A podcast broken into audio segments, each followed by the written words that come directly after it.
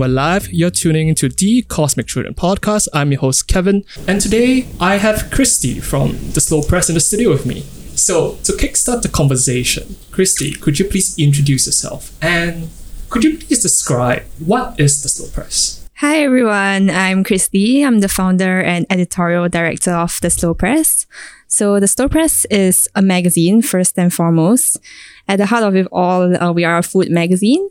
And I say magazine in very loose terms because I don't see it as just a print product. I see it as what we try to shape as a community. So we like to plan events. We also like to make the magazine, of course, and also do a lot more of like social media content so that people can re- regularly engage with us and share a bit more about our lives as like novices in the kitchen and whatever we learn on a daily basis. Yep. So while doing my research for this particular episode, one question kind of strikes out to me. So why a magazine? Why that particular output initially? I think this is the time period that everyone's like getting into this indie scene and mm, everything. indie. and yeah, I mean, people just say it's indie thing to do to run a magazine. I wasn't really swayed by that. So what I started doing was I was writing this small newsletter. I think it was like a circuit breaker thing where everyone was like making their own like mailing lists and I sent out some of like the recipes I tested out at home to my friends. So it was a very small thing, but it grew a bit larger after like circuit breaker. And then I was friends with like a few people who wanted to run a magazine and like not really specific to food or something, but we found out that everyone likes food a lot, mm. everyone cooks a lot and likes to read about food. So that's why we started the Slow Press. I wasn't really very familiar with like print as a medium. So that's why I have Ike on the team who helps me out. Like he, he tells me what kind of magazines are like in style these days and like how I should like formulate a magazine from start to end. Yep. So I think that's why we started a magazine. Yeah. You Yeah. mentioned you have very little experience with regards to print and publication and magazines. Right. Okay. So like I guess little experience as in I didn't really grow up reading magazines. I've always always seen magazines as like something that like people look to for like fashion trends and not Yeah. really like a journalism output. Yep. So for me, my background runs more of like digital journalism, I feel. And I like long form content a lot. Mm. So I consume a lot of Rice Media, I guess, in the past few years. I really like the stories Yep. and how in depth they are. So I guess more of like what I aspire to do is like stories about Singapore people. Mm. And it wasn't really limited to food, but like food was something that I discovered along the years as I worked in like a bit of F&B, a Yep. bit of like service. And like food just brings everyone together in general.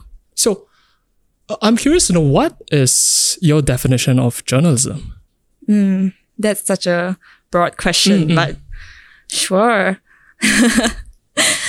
Journalism, I feel it's like telling stories of people. It's really not limited to anything. Mm. Yep. But to me, like what I look out for in journalism isn't very, I don't like things that are like on the surface. Like if you're Mm. telling me to go to this place to eat a certain thing, I feel like it's not the kind of journalism I like to consume Yep.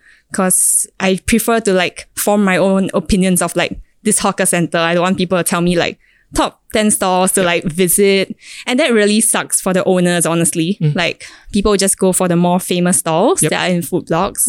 So I don't really count that as like journalism because Mm. I feel like it might be a bit biased because mm. the person writing it is not going to try out like every single They store can't at the hawker center. Yeah, they, they, they can't do it. Yeah. Yeah, exactly. So what my definition of journalism is is when you go down and like you interview people, you formulate like your own opinions and they still have to represent the masses in some at some point because like you can't just write about yourself like mm. unless you are really the top tier like super famous journalist no one's gonna like buy your stuff Yep. Yeah so i feel like you still have to cater to what people think but you should present something that's quite unique and refreshing to them Yep. in order to like stand out yeah Yep. It's interesting because journalism is just what you describe, but when I put food journalism together, I I can't seem to draw any images. So could you please describe um what does it mean to to do a compelling uh, article or to do a compelling piece or a story with regards to food journalism? How how has that process changed um as as you have ran the slow press across the years? Right. So I think when I first started, um, I, I read a lot of like food reviews. They were a big thing in Singapore. But because I didn't really see that as journalism, I got in touch with like stories of like hawkers when I had to write up like like normal journalism stories for school. Yep. So we could interview like people at the wet market and ask them about like, oh, this is your livelihood. Then what time do you wake up to go to like the fishery and Yep. like get your fresh fish? And Yep. people would tell us like, oh, we wake up at like 2 a.m., but we go to sleep at like 4 p.m. So we get enough rest. Yeah. Yeah, so when they share these kind of stories with us, we are like, oh, it's actually like food related. And it tells a lot about like how these people live their lives because their lives are like built upon food. Yep. So that's how like food journalism kind of like got pieced together for me. Yep. And I feel like it's not really just describing like the taste of food because everyone has their own like subjective opinions of food. Yep. And like if you have never tasted this thing before, it's quite hard to like describe it in a way that's like familiar to someone. But I think it's also about like talking about the food culture in Singapore. Mm. Which is like, there's so much to talk about. And that's why like, I feel like we'll never run out of things to talk mm. about when we're doing food journalism. Yep. And my ideal story would look like interviewing somebody who maybe like runs this independent business or mm-hmm. like maybe a family business or even if just like people that cook at home. They're cooking like their grandmother's recipes, but they're like maybe like a 18 year old who's still like preserving these traditions. Mm. And like there's so many small facets in like this whole big society that people don't see. Yep. Yeah. Cause I think to a lot of people, food is just like something that they need to like get past the Yep. day. And more often than not, which is a bit sad, we usually just like go past our meals. Like we don't really pay attention to it Yeah, because we don't we're think so about it as well. busy. Yeah. Yeah. So when we have like meals between work, it's always like, oh, I'm just going to get like the cheapest or most convenient option available. Yep. So I guess we have to appreciate food outside those meals that we cannot skip. Yeah. I want to put a pin on food culture, but I want to go back to what you said about approaching, let's say, these restaurateurs, these chefs, and these people when they, let's say, go and get their ingredients and everything. When you go to the wet market, and you speak to people. What has the, the, the reaction been um, when, when you're going to, let's say, the wet market, and you're talking to, to the vendors and everything? Were they surprised that, that people are even interested? Or was it just, uh, just, just a regular day? Yeah. What was the reaction been? I think it started off being quite intimidating for me. Okay. When I was doing journalism in school, Mm. there was this module where we were placed at Tanglin Halt, which is like Okay. the neighborhood that has a lot of on-block flats already. Yep. And because that neighborhood was kind of perishing in a way, hawkers were already moving out Perishing. Interesting choice of words. Okay. because like food perishes. So I think they got to me. Fair, fair. Okay. Yeah, so we were like tasked to like, oh, we have to speak to at least five people. That was our first time there, and everyone just looked at each other because we are like second year students, and we're like, oh no, how are we gonna do this, right? yep. But one of us had to do it lah because we were all in like small groups Yep. and like just went up to the auntie and be like, hello auntie, 你在这里 like 几年了? Like Mm. Right, how yep. how long have you been running this store? Yep. And sometimes it surprises us when they're like. Oh, uh, like 20, 30 years. That's and insane. then they look like they're just like 40 or 50, Yep. right?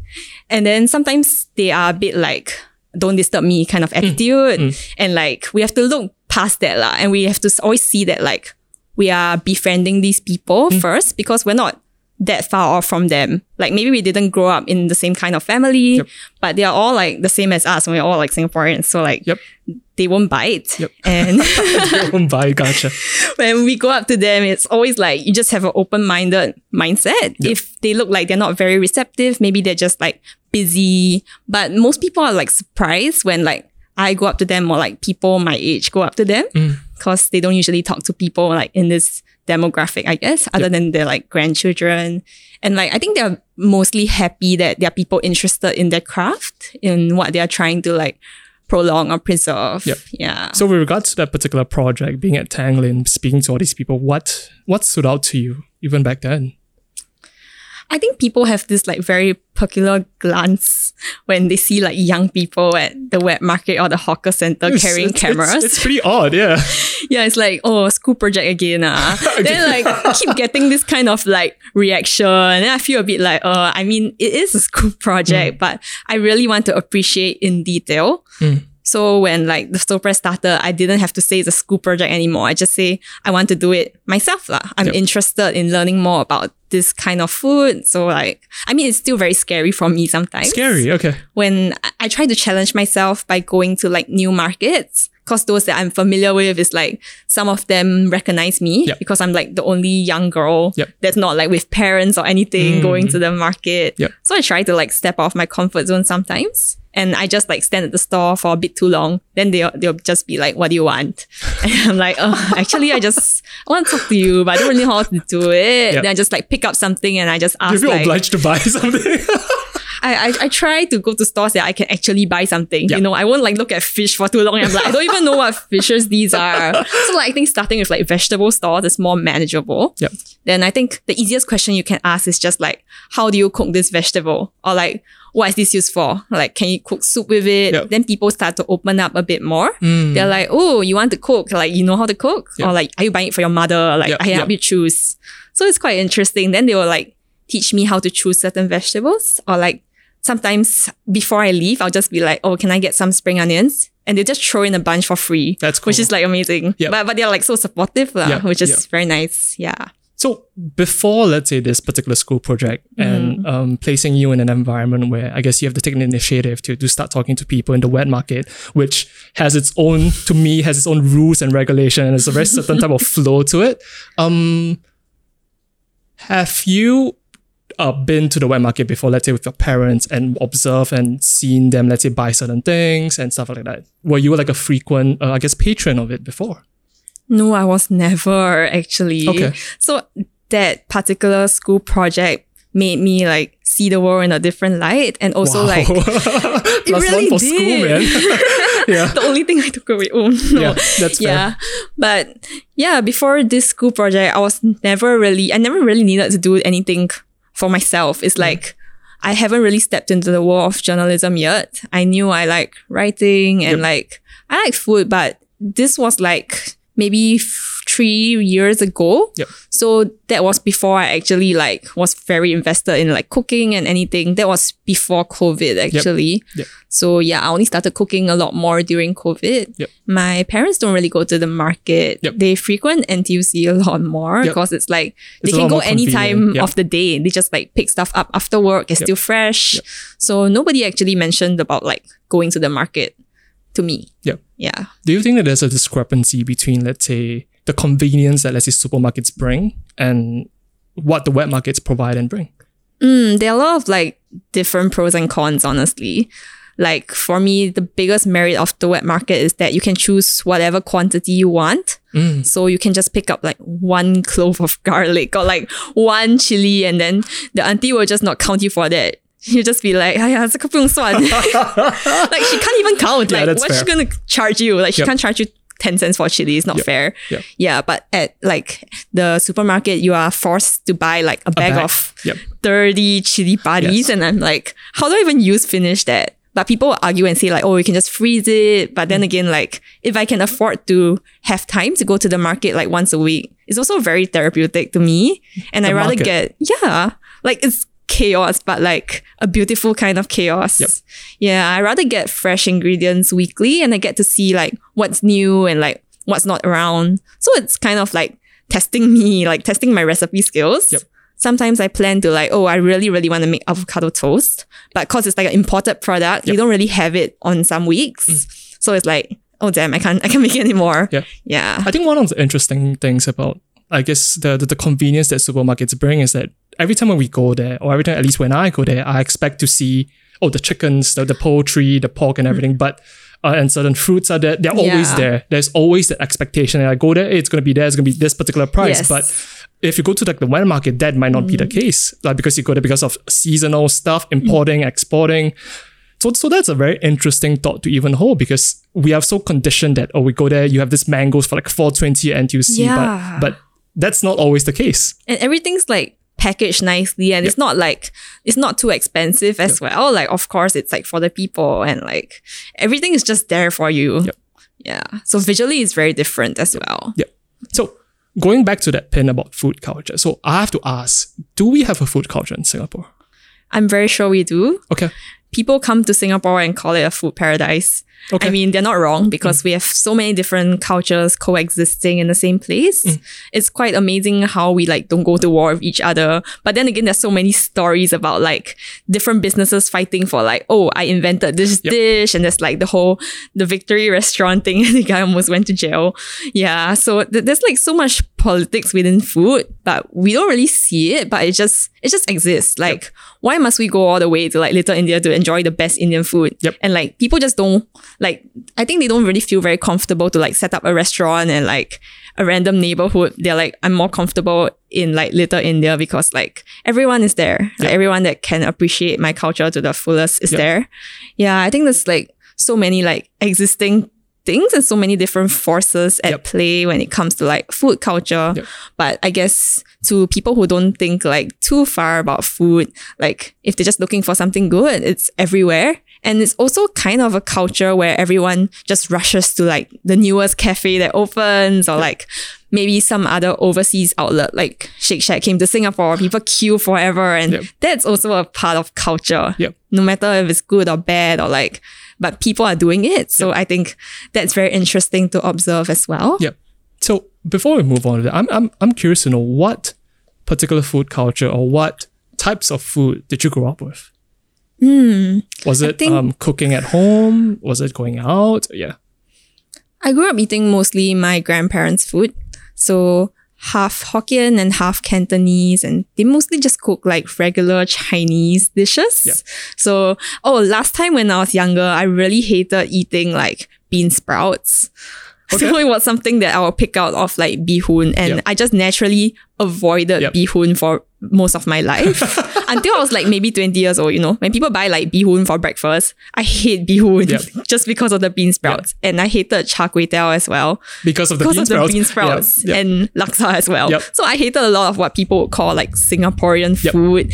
So I didn't really grow up with that kind of food. Yep. And at home, I really hated eating like things that are so flavorful. And I only realized that when maybe I was in like JC. Yep. Yeah, which was such a waste, but I'm happy that I figured it out like finally. I don't know what happened to me, but it happened. So last time I used to grow up on like rice with like frozen fish fingers. Like that was something I wrote about in volume three or four in the editor's Wait, note. fish fingers are the the like the nuggets of like fish, right? Yes, like the okay. frozen food. So I just ate a lot of like fried nuggets and like fish fingers Yep. when I grew up Yep. with rice with a fried egg. Yep. And I was just like very averse to like eating like braised meats and that kind of stuff. It always seemed like too funky for me. Mm. But my grandma used to make the best like um braised pork sandwiches. You know, like the steam bun kind like of kong ba bao. Kong ba bao, yes, Gotcha. that's the word. Gotcha. Yeah, but I've never eaten it at all, so I just eat the plain bun with the soy sauce. oh my god.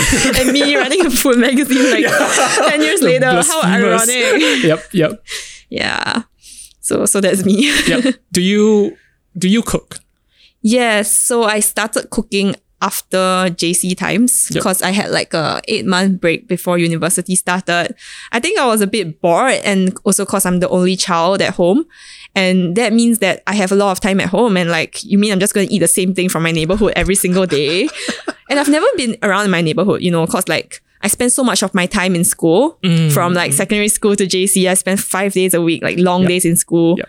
And we never ate anything outside of the canteen because like pocket money was limited and we just ate like McDonald's if we had the chance to. Fantastic. Okay. Yeah, so I think that period was just like, oh, um, since people are like providing recipes online, right? I can just search up like anything I want to eat, and why don't I just try making it at home? So the first few things I tried to make was like scrambled eggs, because there's literally like no ingredients, just like Yeah. eggs, butter, Yep, yep. salt, and pepper, and Yep. like can eat it with bread or just eat it on its own. So I think like I spent a good six months trying to like make the best version of scrambled eggs, and I I watched so many like Bon Appetit Mm. videos and like different chefs trying to cook scrambled eggs. I'm like, ooh, how is it even different? Like, yeah, I think that fascinated me a lot. Yep. Like media, especially like YouTube, being a platform for like all these like munchies videos and also like worth it. Mm. Yep. Yeah. So that was very interesting. And like, I think I was just naturally curious to like buy things from the supermarket. It always seemed like a very adult thing to do, you know. It is. Go there and like buy some fruits, then like you hit to the cashier and you're like, oh, you haven't weighed this thing. I'm like, oh, I'm supposed to weigh it, but it's just one lemon, you know. Yeah. I was just like, what? Yep, yeah. yep. So that was a whole like new culture for me to like unearth. Yep. Yeah. So that's So- how I started cooking. So with regards to cooking and recipes, I I, I find it very um I guess heartwarming in a sense because it, it kind of opens up like a new dialogue with let's say your elders. Yeah. Like like you mentioned your your grandmother with like the kong baba and everything. Mm. Um has has your your your journey in cooking helped you have like a closer relationship with I guess your parents and I guess your grandparents as they talk about I guess their culture, they share their recipes and you learn from them? That's a very interesting question, yeah. Because when I think I was observing my mother and how she cooked, because after I stopped living with my grandparents, like after I grew up, then I didn't need them to like babysit me the entire day. So I just like, I mean, they just led their own lives without caring about me because I was like in secondary school. Yep. Then my mother would be the one cooking dinner for me, not my grandmother anymore. So I just like curious and like I'll just observe what she does in the kitchen. And one day, that was before like the JC times, I asked her like, can I try frying my own egg? Because I kept eating like the fish fingers and the fried egg, right? At least I tried to make the fried egg because the fish fingers doesn't need to be taught to me. Yep. Just put it in the oven. So I asked her that, and then she was like, "Oh, you try lor." Then when I was cracking the egg, I missed the bowl and dropped on the floor. And then she, she just scolded me, you know. Like, I really didn't expect her to scold me. She was like, You can't even crack the egg, when you try to fry it.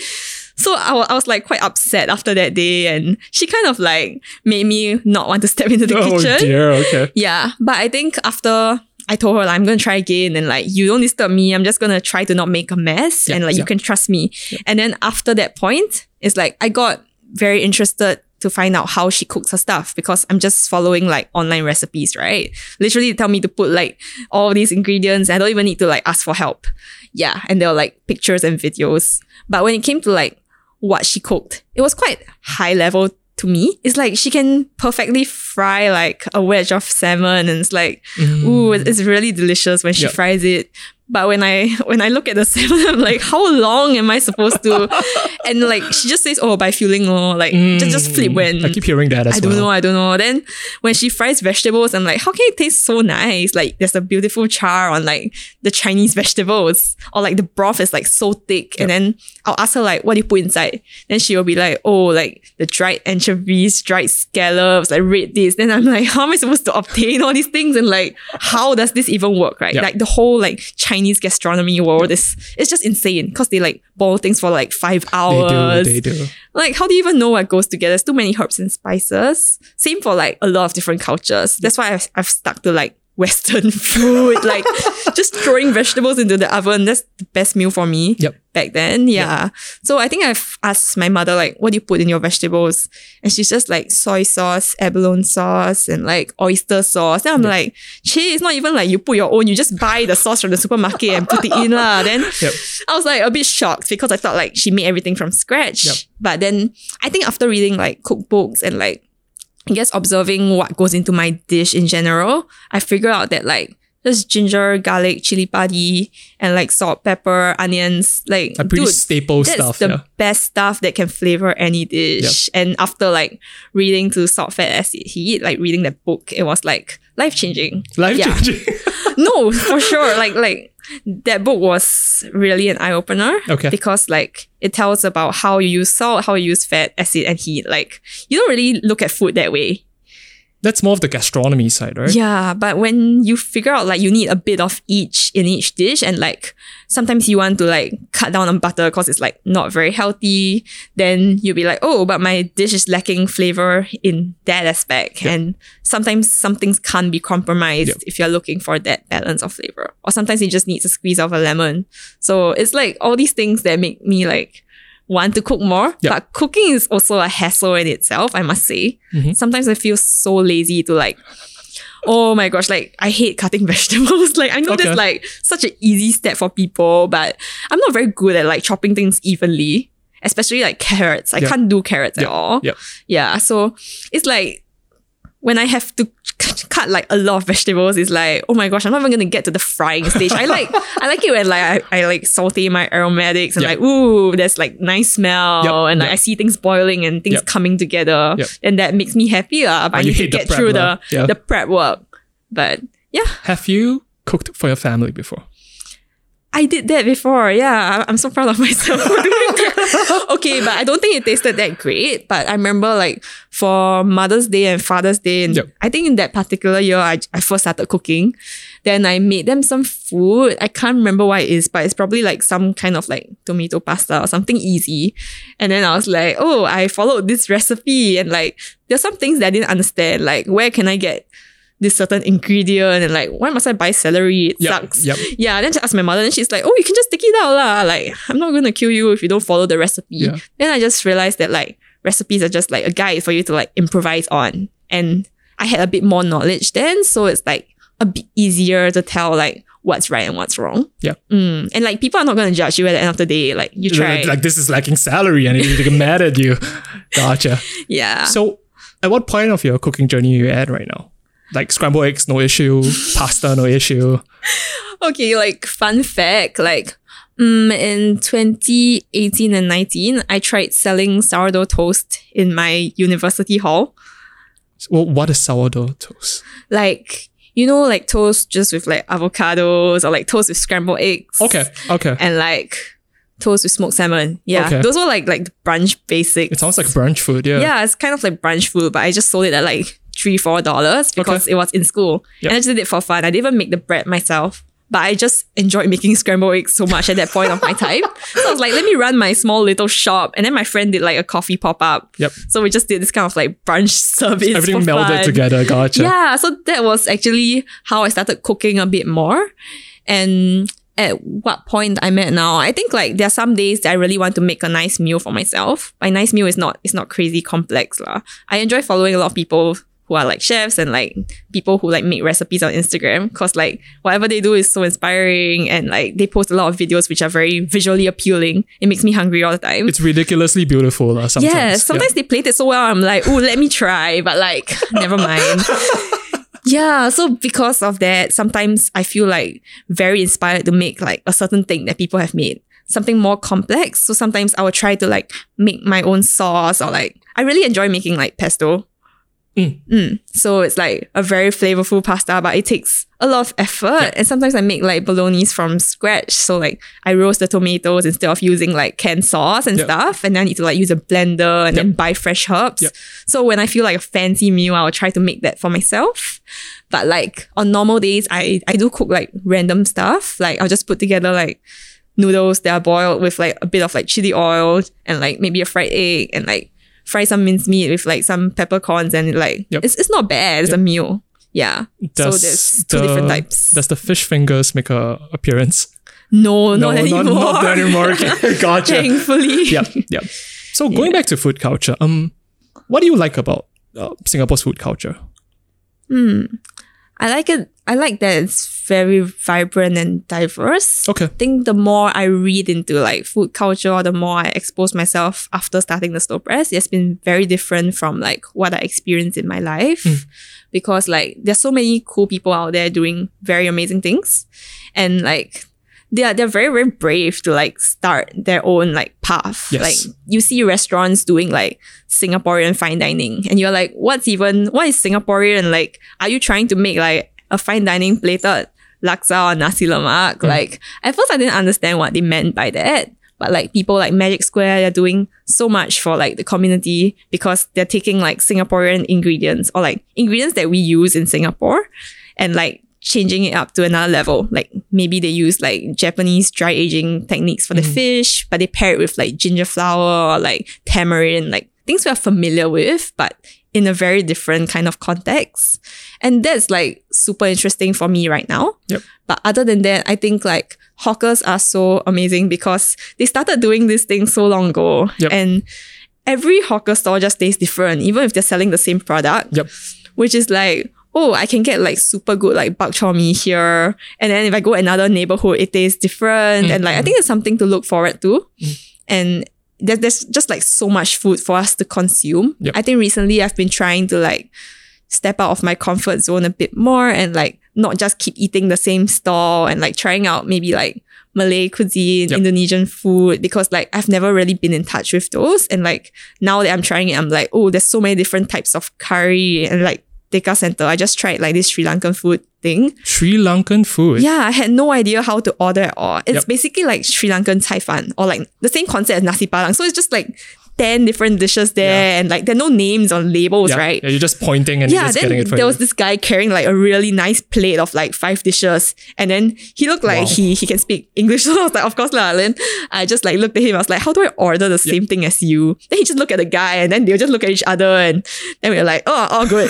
then he was like, yeah, this one nice. Then we are like, okay, let's just like get it and pay. Yep. Yeah. So, the stepping out of your comfort zone means uh, just trying different cuisines, or is is there like certain uh certain types of ingredients or certain types of food that you will want to, I guess, learn how to appreciate or just try? Mm, I think something that okay, it might be a bit overrated in Singaporean culture, like you know, Peranakan food. What is that?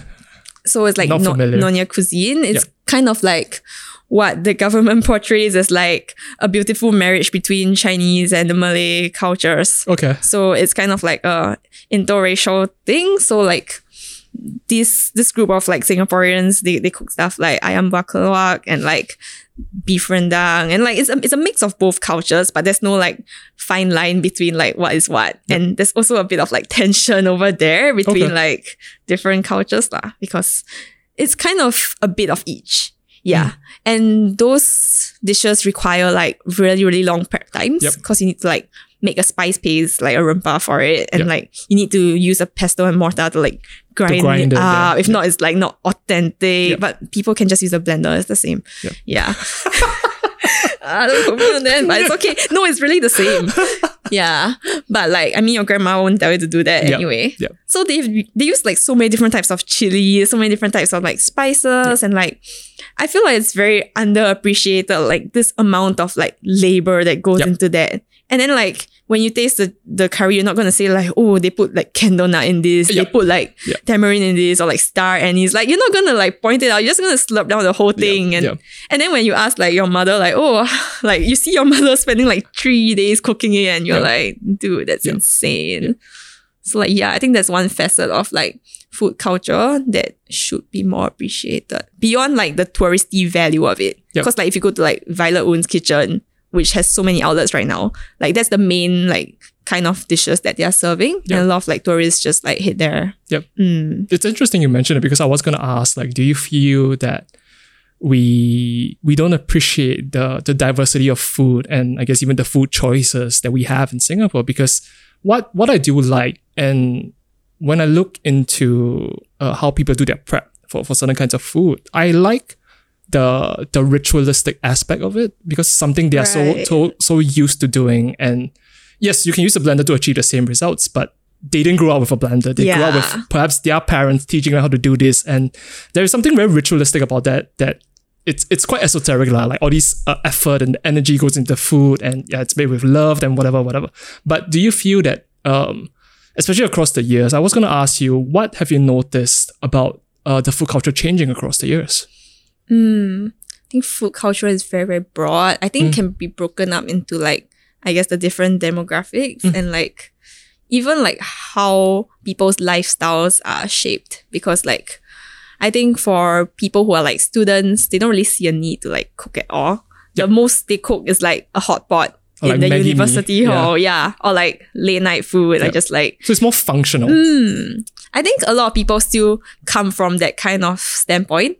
And like, I guess meal prep was quite a big thing. Maybe a few years ago, people are like, oh, I, I started like working out. So I, I just cook like chicken breast, sweet potatoes, and like a bunch of greens. And I Yeah. just like, I can pack it and put it in the fridge and I Yeah. have the same meal like ready for me every single day. Like I just need to do it once a week. And like, I think that puts food in like a very sustenance kind of mindset. I mean, it's great for people who believe in like things being like an orderly fashion, the easiest way out. Yep. And like, I think a lot of Singaporeans still feel that way about food, especially like if you go to anywhere during like the rush hour, you see like office workers just like queuing up for food and they're like, oh, I'll just go for the one with the shorter queue because I don't have time. yep Or like when officers like order in food, they're like, oh, grab food, then they just pick whatever. lah. Yep. So it's always like everyone just has to eat the same thing. Yep. Or like, I mean, if they're at the hawker center, it's like at least there are more options. Yep. So if people are going to spend like five days a week having the same thing as other people for lunch, I think that kind of like restrains their mindset on like, oh, I, I don't really have like headspace to think about food, right? So I think that's something that hasn't changed about like food, unfortunately. Like I don't really see a lot of people like taking time to like think a lot about food. Yep. I think maybe people are starting to realize that like oh there are a lot more like varieties that they can choose from especially like when tourists come to singapore they, they have a lot to explore Mm. but i feel like they don't really think about the process that goes behind it Yep. and sometimes like people market food as like oh we really like get the freshest ingredients and we really like put in like so much effort in the kitchen right I, Yep. I don't think that should be downplayed in any aspect lah people shouldn't be like oh but why am I eating like this $20 fried rice when like I can just get like the king of fried rice one for like $5 you know like Mm. people don't see like the value in like the hard work that goes into it and it's not the same as like I think something people tend to do a lot is like they compare the cost of the ingredients to like the cost of the dish Yep. and they're like why am I paying like this amount when like thi- this this fish if I cook it at home is only like ten dollars, Yep. right? Why am I paying like forty dollars to get like the best steak, but the piece of meat is like twelve bucks Yep. for the same grams, you know? But you don't see like craft is one thing and like yeah, craft craft is very very important when it comes to food as well. Yep. people can like spend thousands of dollars on an artwork, food is also an art. Yep. And not trying to be like cliche or anything, but like I think people that work in the kitchen really work very very hard, Mm. and like I mean there, there's like the whole thing about how people should be working like lesser hours. You know, like when Candlenut told everyone that like they're having like four day work weeks and stuff, and like I think F&B is like slowly starting to shift a bit more. Like they're making these improvements within like restaurants Yep. that are like more independent lah, at Yep. least. I Yeah. F&B has always been regarded as like a brutal business. It's It stupidly is. brutal. Yeah. Yeah. So when when it comes to food culture, like there's so many aspects of it to like consider. Yep. Like people working in food culture and people appreciating it and like yeah. So have you always had this um perspective with regards to food, like seeing beyond the plate or seeing what is just right in front of you? Have you always had this, or No. did you after let's say after that that's illuminary course in, in, in your school and then you started the slow press and you started to to I think broaden your perspective with regards to the, the amount of effort, the amount of prep, I guess the amount of like hardship that goes into just creating something consistent. I think what what is very interesting to to me about food is like because the ingredients are uh, they're kind of alive in a sense because it, it's actually quite difficult to get consistency with regards to going to like your regular store and you're expecting like a certain flavor. To me, that's very difficult to get because I I throw stuff onto the fire and it, it comes edible and the food the, the taste fluctuates. So the idea of getting consistency even to your restaurants and everything, I think it's it's quite difficult. Yeah, it's like an art in itself. Yeah. so back back to my question, have you always had this perspective? And if not, uh what changed it? No, I've never had this this perspective until like recent years. I think it's a mix of everything. When I first started cooking, I realized how difficult it is. Like if you don't know how to cook, you're literally just dealing with raw vegetables. If you're hungry, you're like, oh no, how am I supposed to make this into Yeah. something I can eat? So I've eaten so many horrible plates of my own food. Yep. But then when I eat it, I'm just like, oh, I didn't salt it properly at the start. yeah. I salt now, also no use. After I eat so many plates, I'm like, I have to deal with my own consequences. And Yep, like yep. cooking is literally so hard. Even after like a few years of like playing around in the kitchen, like sometimes it's like, oh, if I'm super hungry, I'm just gonna like walk downstairs and get like a bowl of noodles. Like, I can't Yep. take it anymore. Yep, I'm not yep. gonna like try to figure out what to make from the fridge. Mm. But it's also because like I guess when I traveled a bit more, that kind of like expanded how I see food because like um when I went on exchange in the UK right before like COVID, then me and Melody, our designer, we lived in the same house. So like the other people in our house had like lesser experience than us in cooking. And like by experience, both of us didn't really have much experience. lah. Yep. Yeah. So we were like, oh no, what do we do? And then both of us like kind of planned the meals for the whole house, like almost every single day. Yep. I mean, sometimes we eat out, but we know that each meal will cost like at least $30. I heard it's ridiculously expensive. Yeah, and then like the portions are also like ridiculously large sometimes. Mm-hmm. Yep. Like when you eat fish and chips, you're like, oh no, I can actually share it. But then sometimes if you go to a restaurant, you don't really want to like just like share food, you know. It's like a very Asian thing and people like look down on you, mm. which mm. sucks lah. Yep. But so we had to cook quite a lot and like that got us cooking a lot of Asian food because it's something that we couldn't really find. And then we had to like make use of like limited ingredients. Sometimes we just make our own like dumplings because we couldn't like we didn't want to like buy the frozen ones and Yeah. keep. So for Chinese New Year, we made our own like dumplings as like a bonding activity. Yeah. And like all these things of like seeing people in our house come together. It was very different from like me cooking by myself at home because they're actually people tasting my food. Yep. And they can't really blame us because they can't cook. So in order for them to save money and Yep. still have food to eat, Yep. they have to suck up like whatever we, we cook for them. And then they are tasked with like the dishwashing.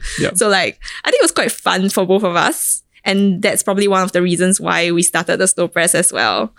Yeah. So I think it's yeah, it's definitely a mixture of everything that I've experienced, especially last year when I got to go to Vietnam. Mm. It was very, very cool to see like how people can just set up a shop from a push cart.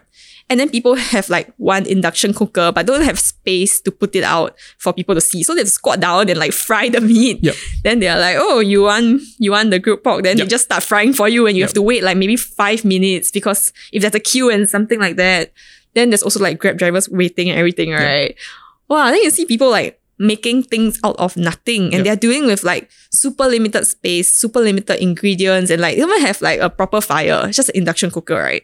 So when you see people make delicious food out of nothing, you're like, but people in restaurants have so much, and like, why? Like this, there's such. It gives me so much to think about. Yep. Because like I think in Vietnam, a lot of foods have like raw vegetables, like mm-hmm. literally just chopped vegetables, Yep. a bit of fish sauce, chili padi, Yep. and like this kind of like aromatics that we can get in Singapore as well. So it's like, oh, if vegetables can taste so good raw, then like what what am I missing out on like my entire life? Like why haven't I formed an appreciation for it? Yeah. And I think especially in Vietnam it's quite cool that they have different they use rice for so many different things. Yep. Like rice paper is like a craft of its own because like after it's being made into paste, you have to like dry it out on the racks. That's why there's like all the patterns, right? Mm. And then I remember my mother telling me like, "Oh, so funny! Like, it doesn't look like like cloth like that." I'm like, literally, that's what they dry on. like, mom, they didn't stamp it. then, like, you can see rice in so many forms. It's being used as like prayer food items as well. So like, I guess it's similar to kueh in Singapore. Yeah, and then there's like sticky rice, and then there's also like different kinds of rice rolls similar to like chi fan, and also like different types of like things that are similar to chi kueh as well. Yeah. It, it sounds like having the opportunity to, I guess, travel abroad to our, let's say, like neighboring, like Bangkok, Malaysia. It kind of broadens um your horizon It as really to what people use food for as well. Like Yeah. how how they, they they utilize. It sounds like they're utilizing. Uh, they're doing a lot a lot with just very very With just little. one thing. Yeah. And it's something that's like native to them. Which is why like, oh, I think something that like inspired me a lot was like I mean it still inspires me, is this bar called Native. If mm. you have heard of them. No, I've not. Right. They're they're like one of the best in Singapore. And like I guess I wasn't really into bars here until I started the slow press and made friends with like some people from the industry. So like after visiting that bar, I was like, dude, they're literally there's one drink that's like pandan. There's one drink that tastes like kaya toast. And like That's incredible. yeah, and they make their own like distillates. So it's like you're taking one ingredient that like everyone just like disregards. I feel like people just like, oh, pandan is just another flavor for like chiffon cake, lol. Yep, Like I can eat vanilla, I can eat chocolate, and Yep. there's pandan, which is like an Asian flavor, I guess. And then the, I just realized like there's so much that they can do with like pandan and coconut, and it forms like the base of like Malay cooking, Indonesian cooking, Yep. Thai cooking. Yeah, and like because I had the opportunity to go to like Thailand and Bangkok as well as KL for the art book fairs Yep. last year with the team. So it was like, dude, I, I literally made that decision for myself. I was like, I want to try more Southeast Asian food and like, let's just go there and like apply for the art book fair. Yep. So that was like the biggest goal for the Slow Press last year. Yep. And also happy I did it. Cause like the food there was just like different. Like I go there and I eat, I eat stuff that are not like the Thai food in Singapore lah. Mm. Because I just I just try to like avoid it because like what like how different can basil pork taste over Yep, there yep, and yep. and here yeah I mean, I keep hearing uh my friends who let's say they go to Japan Mm. and they let's say take like the sushi over there and and, and wax lyric about how different the, the sushi over there is Right. compared to whatever that is served here. And it's so it's on another level. That- That's Mm. what they keep saying. So what I'm curious to know is like when you travel um to these countries, what do you think um we could learn from them? Just in terms of like food culture and, and stuff like that. Because there is something very unique about um, the way they treat food, the way they handle their food. I think I remember back in Bangkok where uh, there was a a market and people just set up like uh just a roadside stuff and they sell like zhicha there and it's like yeah. okay cool and, Yeah. and the food is is is stunning yeah but you will never see something you will never see that that i guess spontaneity and and and and that um that practicalness in singapore because it's oftentimes very regulated you need to have certain like Yeah. guidelines and boundaries which is a pro and cons of, its Yeah, own so i'm curious to know having having traveled to these particular places what do you think we could learn from them Right. And to go back to what you mentioned about like the sushi being like great in Japan and stuff, I feel like Singaporeans have this mindset of like looking outside of Singapore for like greener pastures. They just be like, oh, like I want to go to this particular place. Like I always want to travel. Singapore is so boring. Yep. And like I really, really like to debunk the myth for them because it's like, have you tried every single hawker center in Singapore? Like, have you tried this restaurant? Yep. Have you even went to the market? And then when you go to a market in like Bangkok and you're like, oh, night markets are so cool, but then you avoid pasar malams in Yeah. Singapore, you say like, oh, very smelly, very noisy. Then like, I really don't understand that aspect of Yeah. like Singaporeans. But then it also comes from like, I guess like genuine curiosity when they go there and like they change their minds, which Yep. is great. Like they might return to Singapore with like a different mindset. And I think what we can learn from traveling to other countries, right? Like, I guess you try to like talk to locals and you get the recommendations from them. Mm. Or like for me, if I'm eating street food, I don't go and search like I mean it's impossible to search where is like the best food and like because some places like the push carts just appear and Yeah. they don't appear anymore the next day. Yep, yep. And you don't even know their oper- operating hours, Yeah. right? So usually if I want to eat something local, I just like walk around and like see what people are eating. Then I'll just like go for it. yeah And like I think in Singapore the mentality is always like I want to search out the menu before I go there. And the menu doesn't even exist Yep. In like these small shops or like eateries. Or I can't even understand the word. Especially like Thai or Vietnamese. I'm like, Yeah. Oh, all right, I'm Yeah. just gonna like point to the next person's meal and like can I have the same thing? Yeah. it's an adventure of its own yeah. exactly. I think that's like the most fun for me. I think a lot of people started asking me for like recommendations after like they seen Slow Press post about stuff. And I'm like, dude, this place doesn't even have a location tag. I mean, I wish I could help you, Yep. but it's just this store opposite this row. And Yeah. they're like, it's okay, I'll go find it by Yeah. myself.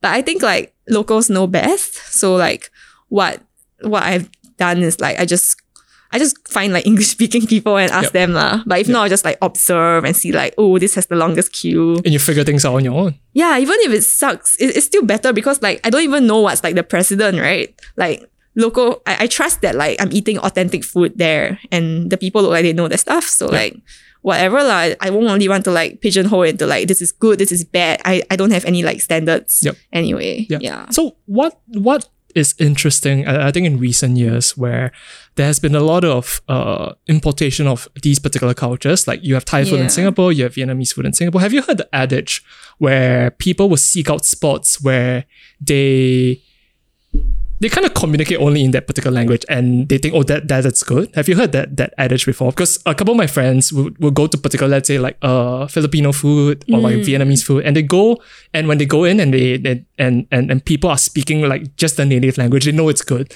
Yeah, because there's this trend of um having to cater to our taste buds, having to cater or having to to divert away from let's say how pad thai tastes in let's say Thailand to how pad thai tastes in Singapore.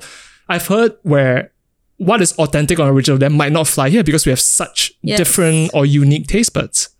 Yeah, there's, there's really a lot, but it depends on the business's goals. Mm. Some businesses operate to serve like the local, their local communities that are living in Singapore, especially for like the small Vietnamese eateries. Yep. Like the the best ones out there aren't those that are in like the malls, but basically just go to Geylang and like Yep. they will be speaking in Vietnamese, so you will know like, oh, that's the right place to go. And then sometimes you'll just see like locals around and stuff. But I don't think like Singaporeans should should be like so picky in like what they eat. Yep. I mean, it's, it's good to be like using that as a as like a benchmark. Like for example, um, if you own a Japanese restaurant, the chef has to be Japanese.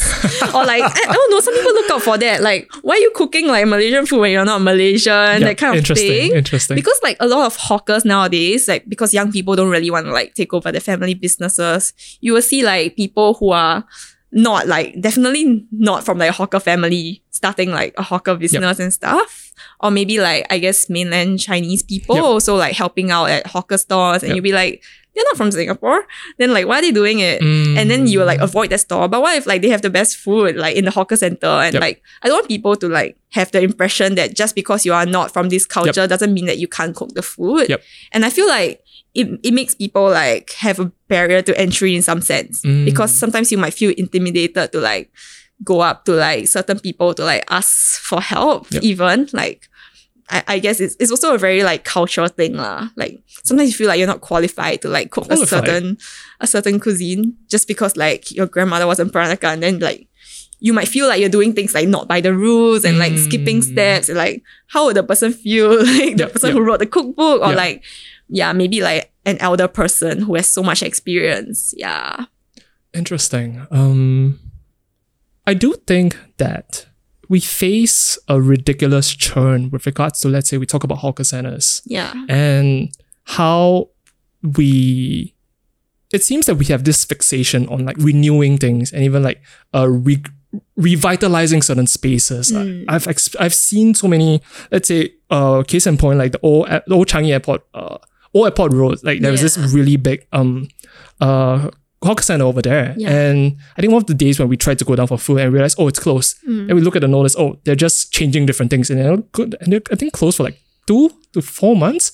Oh it's ridiculous. It's like if, if I'm a Yeah. hawker over there, it's like, how am I gonna make a business and make a living? So I think one of the recent trends that I've noticed is where a lot of like these uh people who run individual stores, like they've been, they, they might have been working for like decades even, and big franchises coming in and taking over and and yeah uh starting up their own, let's say that their own cai fan franchise where it's all the same and you lose a bit of that um that individuality. right Yeah, that- that's what I've noticed. Have have have you noticed that um in recent years as well? Yes, definitely. I think when like it depends on the business goals though. Like Hawker Chan has like opened up in overseas Mm. countries and like they have so many franchises now. But I started from one Yep. like Chinatown store. Yep. And because they got like a Michelin recognition or something back then. So it's like I think a lot of people think that the standards have changed since then. Mm. Yep. And like I guess Singaporeans being Singaporeans, they just like compare and like, oh, it used to taste better. Yep, It didn't have yep. this kind of thing But it's all subjective, lah. Who it's all knows really? Yeah. and it's also not like I guess you could say commercialization, but it isn't it great to like put Singapore on a greater map and like let people know like this is our pride and like this is what people last time worked hard for. Like they're not working hard to like raise in ranks in like the corporate job, but like these people are fighting for like the best chicken rice. And Yeah. like I think that's pretty admirable and like nothing should take away that from the hawkers.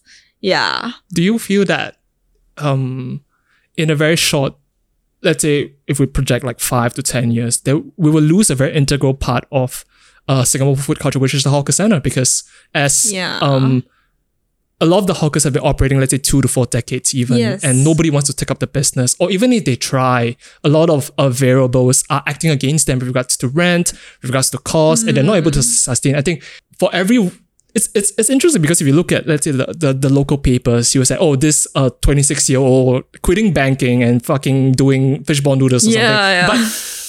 But with with those articles being very prevalent, you also see um articles where people just can't sustain it, Mm. and it's it, it makes me think that there will come a point in time where you lose a lot, you lose that whole base of let's say elderly people or people even Yeah. wanting to to to do business as, as a hawker, and it gets replaced by uh uh bigger franchises. Yeah. Yeah, I think that also changes with like the shifting meaning of food Mm. to each individual. Like if the hawker just gives up, maybe they are just like it's not worth fighting for anymore because like my my rent's just gonna get Yeah. higher. My I can't raise the cost of fishball noodles. There's like so many like news articles saying that like people have been complaining because I increased the price by Yep. like fifty cents Yep. or like portions are getting smaller and stuff.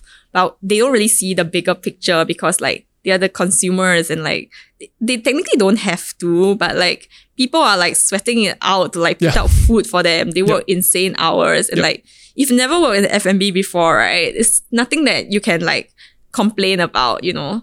Like I think it takes everyone to work in F&B to know like, oh damn, I should appreciate my food a lot a lot more Yep. and not like go to a cafe and be like, hi, can I have water? Like you can see that people are like busy and stuff, right? So actually a lot of talk about like food and like culture comes down to like who we are as people and like how we act in like a public space. Yep. I think like a lot of people don't see that.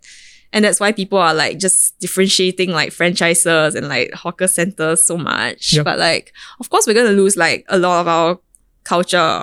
But like, I want people to like appreciate the culture to begin with. Mm. Like, if you're just gonna see your hawker store as like, oh, I'm just gonna get the same food, like I can get cheap food. Like the biggest thing that I don't like about what people think about hawker centers is like, oh, I love hawker centers because the food is cheap. And like, oh, but I don't really want to sit there because it's a bit hot. So I'm just gonna Mhm. like tap out and like pay for containers when I can like bring my own, right? If I'm coming from the office. Yeah. Then you're not even doing them a favor because like they need to order more plastic boxes because of you, yeah. then like yeah, people just like, oh I love hawker food, it's cheap, but they don't see like there's a crazy amount of prep work that goes into like cai fan. There's like the curry dish already takes like 10 hours to boil. And like, you're just like, oh, can I have a bit of curry sauce? You're like, you don't think about that sort of thing. And then like one day your cai fan's gonna run out and Yeah. like, then you just complain like, why they close? Why they sold out? But, but like people are just trying to live, you know? Yeah. Yeah. And like, I guess because Singapore isn't as street as it was last time. As what, sorry? Street. Street. Okay. Like last time hawkers used to be like along On the, the road and yeah. like that's why the government wanted to like put them into like more organized centers. Yep. Because we didn't see that era of Singapore. Mm. So it feels like a bit like we don't see the hard work that goes in and like how they progress from like those times Yep. and like I guess when we go to like other Southeast Asian countries, we see like how how like bustling the streets are and Yeah. we're like, oh, this is a novel thing to do to Yep. dine by the street But we used to be like that in the we used to 60s, be like 70s. that. yeah. And like you're not being appreciative to things that you already have. And I think because of that, we are losing a lot of like our culture. Yeah. Yeah.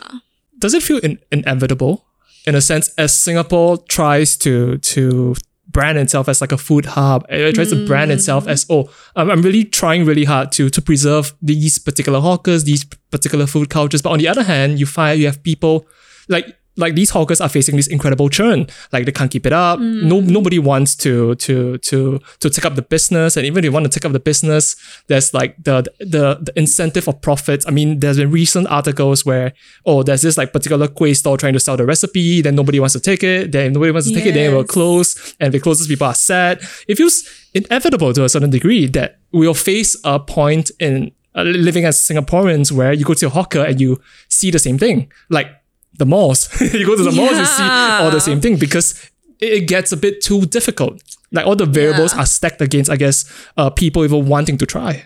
I think like the biggest turning point for everyone was definitely circuit breaker and COVID in general. Because like digitalization has invaded our lives and like the only way to get convenient meals is like through Grab. And like if you don't understand English, if you are like an old hawker that only knows Chinese, right? Then how are you gonna continue doing Yeah, this that. business? yeah You lose like maybe 70% Yep. of like office customers Yep. and like especially during circuit breaker, can't even operate Yep. even. So it's like all these things that like it makes me so worried, right? But then again, there's only like so much I can do. Like the most I can do is just document them, but it's also like not enough because Mm. like how, how many stalls can I take photos of? Yep. And like there are a lot of like small initiatives which are great and like other platforms like trying to help hawkers, like those group buys with like Facebook groups and mm. like they're like, oh, you want ho- order from like, this hawker center, we can all order together. Like those are really cool initiatives that I appreciated. But I think it, it has to take like the whole of Singapore to like do something lah. Or like if people are not gonna like want to be hawkers anymore, then like what kind of food are we gonna eat Exactly. in the future? like I actually worry, you know. yeah Oh no. sometimes when I think about it, I, I think about how I guess uh, privileged and how special of a time where we are able to to to get such affordable uh, prices for regards to food as, compared to let's say in someone in America or someone in UK, you're able to get such unique and diverse offerings like a stone's throw away from where we live. And if you think about, as I said, if you project out into the future, it seems that that will hit a point where it's untenable. People just give up because it's not worth it. Yeah, if no, if if there's no new blood uh doing this, because the idea of even doing something like that for like decades now, it seems unrealistic. But I feel like it's also something that like Singapore did to itself because like in other countries, food that is like native to the country is highly valued by like people. Mm. And like, like the community. yes, it's like, oh, it's, it's so beneficial to be to run my own family eatery. It's my pride. Like Yep. 40 years of like doing this and I can pass this to like my child. Like Yep. they, they are very happy to like do all these things together, you Yep. know, knowing that like the whole neighborhood will come and support. Yep.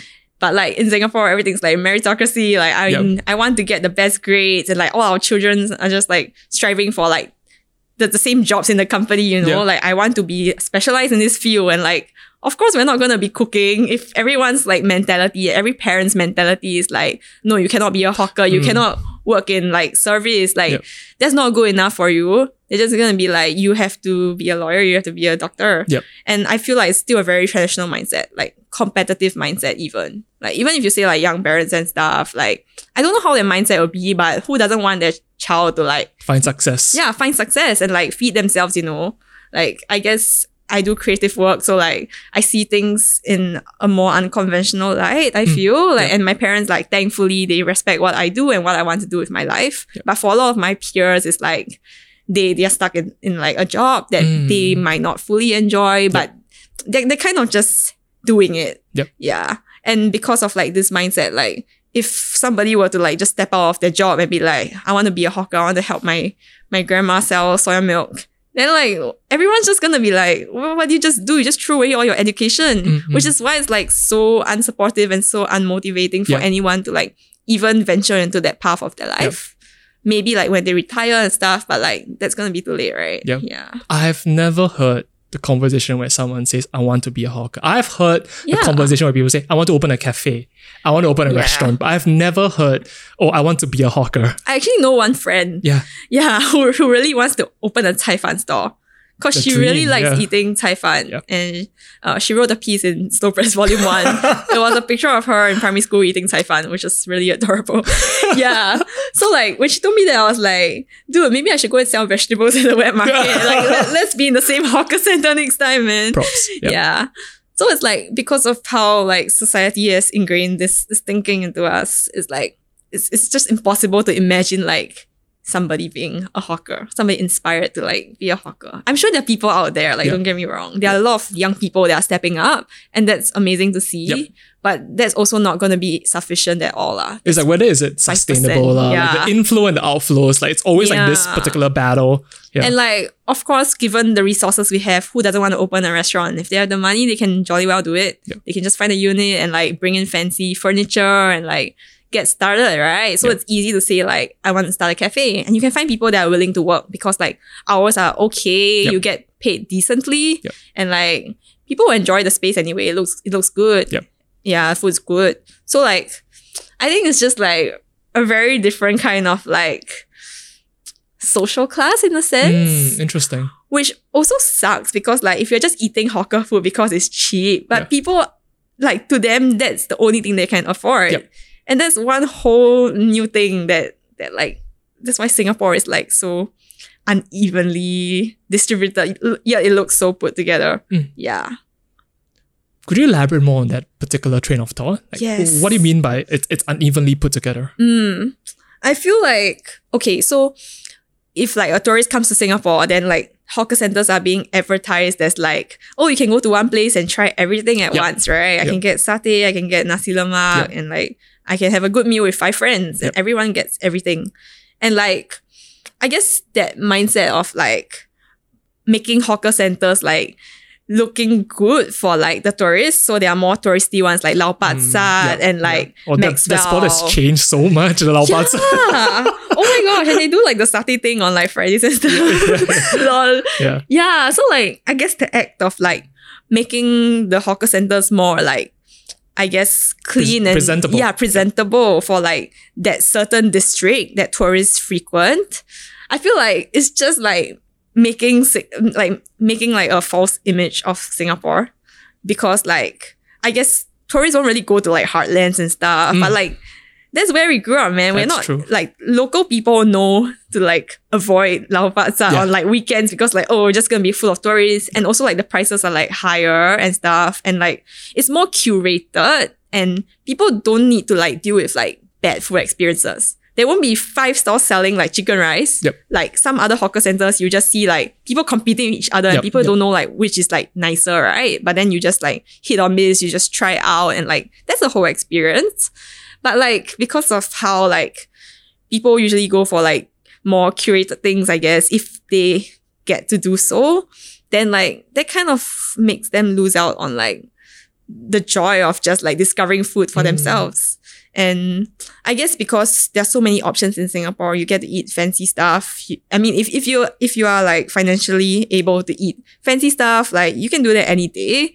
But like for a lot of people who are just like normal people and like they they just cook a bit and they like eat out a bit and they're like, oh, let's just like find affordable food because like money's hard to earn. Like Yeah. that, that happens for me too. Like I cook at home because like food, like if I buy produce and I, I just make a quick meal for myself, it's delicious and it's also cheap because Yep. I am my own labor. Yeah. Yeah. Yeah. yeah. So like if we're cooking food to like save money and stuff, it's also a very different mentality from people who can just like, I can buy everything, but like that's why like I feel like it's a very big like contrast between like what people are able to enjoy and what people allow themselves to enjoy. Yeah, because it feels like we have to tread this very fine line with regards to attracting um the the overseas tourists Yeah. while keeping uh food as like a stable I think commodity with regards to serving the people and we have Yeah, to tread this line uh, like because with regards to tourists you can charge a bit higher but with regards to serving the local you have to have like a Mm. minimum base rate it's always this really fine economical balance with regards to Exactly. the the whole presentation of it And how like chili crab is positioned as like a national dish, but how is it even like national or local to us? Like I interviewed some people about this Mm. last year and like they kind of told me that like, oh, hawker centers are like the the normal Singaporean food, but like they need to present Singapore in like a luxurious manner as well. So that's why like chili crab was chosen as like this dish, which is like reminiscent of like the coast and like wow, Mm. fishermen working hard and like n- it is something that's accessible because it's, it's like very tomato based and like it's not very spicy anyway if you call it chili crab. Yep. And it brings like 10 people together. People can have Yep. like a business lunch or like tour groups can enjoy it. That's why like chili crab's purpose is like for that. But the chicken rice is like the food of the people. Mm. And like, so they just see like Singapore in like this light and the other light. Yeah, which was very fascinating for me to hear. Yep. Yeah. Do you feel like there is like an arms race with regards to the food that uh becomes like a restaurant or goes to like a hawker? What I mean by that is like it feels like it's not enough to just do uh Japanese food. You have to do like a fusion. You have to do like oh something new. You have to have Right. like some fucking unique uh fucking spin to it that that you can brand it and you can market it. Like it feels like the the narrative of the food and the narrative of uh, what that food is is it goes beyond the actual food because it feels like oh you have to do like a fusion of Japanese and Mediterranean and like Arab food and you have to have that unique spin of it. Like it's no longer enough to just say hey I just want to do good Japanese food because we are so um I guess Spoiled conditioned by convenience, spoiled for choice, and I guess blinded by the marketing lah. Yeah. Yeah. I think one of the things that I always like cringe a bit is like during the National Day month, like Yep. August, and people are Yep. just like launching local versions of everything possible. Yeah. And then you see like, I mean, a nasi lemak burger is a huge hit. lah. I mean, it's great. I enjoy it. And then people are like, sometimes I feel that they're trying a bit too hard. Like a lot of restaurants started doing like laksa, spaghetti, like uh, curry chicken. Oh, curry chicken buns are okay, but Yeah. like, hmm, I can't really remember at, at this at this time, but like maybe like chili crab pasta and Yeah. stuff like that, right? It's always a fusion of like something we call local and whatever they're serving. Yeah. So even like Japanese restaurants might start doing like a National Day special. I don't know. Yeah. But like I guess it depends on what like the chef I, I guess wants to do. Mm. Some people are very like they just block out everyone and they're like, I'm gonna do it my way and I'm just gonna serve like authentic French food. No one's gonna like change what I do. I'm just doing what I do best, right? And like I guess people who want to appeal to the masses, they just want to keep churning out like new products. Like every month to launch like a new flavor of like I, I guess BreadTalk does that a lot. Yeah. They just keep changing up their menu, which Yeah. is like cool and refreshing. I mean, I don't really patronize BreadTalk because like there's so many other bakeries other There than Bread. Talk to patronize like Yeah. traditional ones that around me in my neighborhood. Yep. But like I guess it's it's cool in a way that like I guess Singaporeans are always hungry for like new things and Mm. like they see something that's visually appealing. It definitely attracts them already. Like it's like if somebody invents like a new dessert and it looks great, right? Like maybe like a, a snow mountain kind of thing, you know, Yeah. that kind of like over the top kind of desserts. And people are like immediately drawn to that. So I guess that's like marketing and like design and like Yep. visual appeal doing its Yep. work. Especially like Instagram, because like how people consume food content these days these days are like usually from Instagram and like Alternative media, yeah. if something isn't like visually appealing to you, then like why would you even try it? Which which kind of sucks because like people like to take photos of their food. If it's Mhm. not like presented in a certain way, then they'll be like, oh, actually this restaurant isn't very exciting. I can't use that for my article, you know. Mm. And that that's like you are you're kind of downplaying like all the family dishes lah. Like how good can like a lu rou fan look or like how good can my mother's fried sweet potato leaves look? And like That's true, but it true. tastes fucking delicious. And Yeah. like yeah, so there's always like this.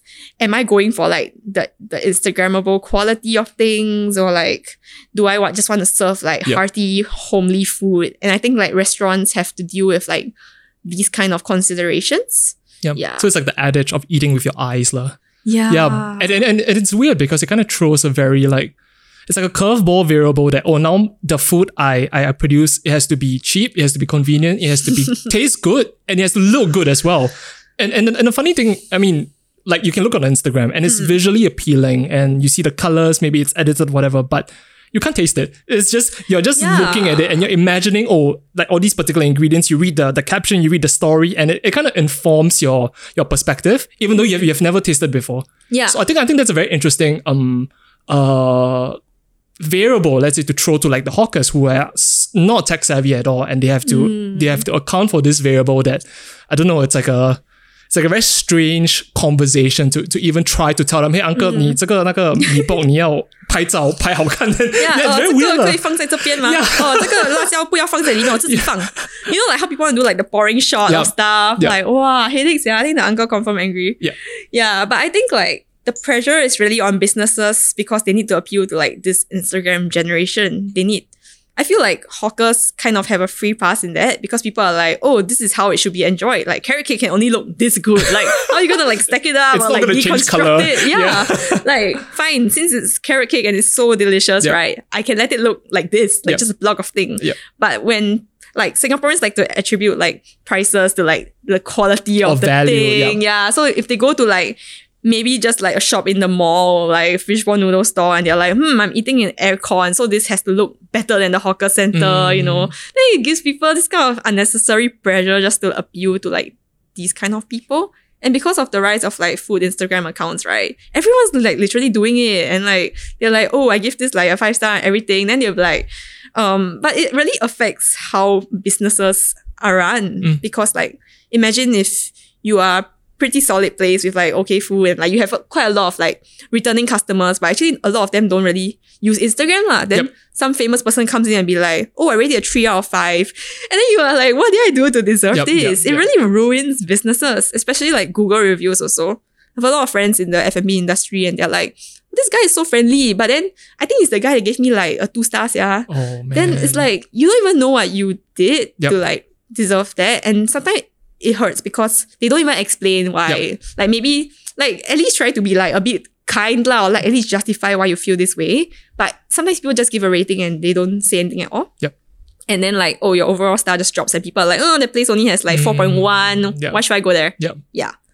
do you think there's a place uh or what do you think the place for food critic and food reviews is uh going off that that previous thought of yours Mm. There are definitely very, very like renowned food like critics in Singapore. Those that write for like CNA or Mm. like Prestige and like I, I guess there there's like this whole community of people who have been like critiquing food, invited for like food tastings Yep. for like most of their lives. And I think they do a really good job.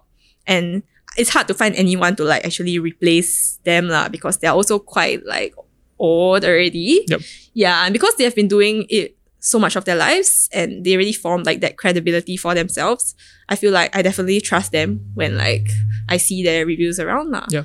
But nowadays with like the other food blogging websites, literally anyone can contribute and Yep. like that I guess I guess some some people like they don't have much experience, but I guess their stuff still gets published and Yep. like it's so subjective. So people just have to take it at their own pace and like with a pinch of salt. Yeah.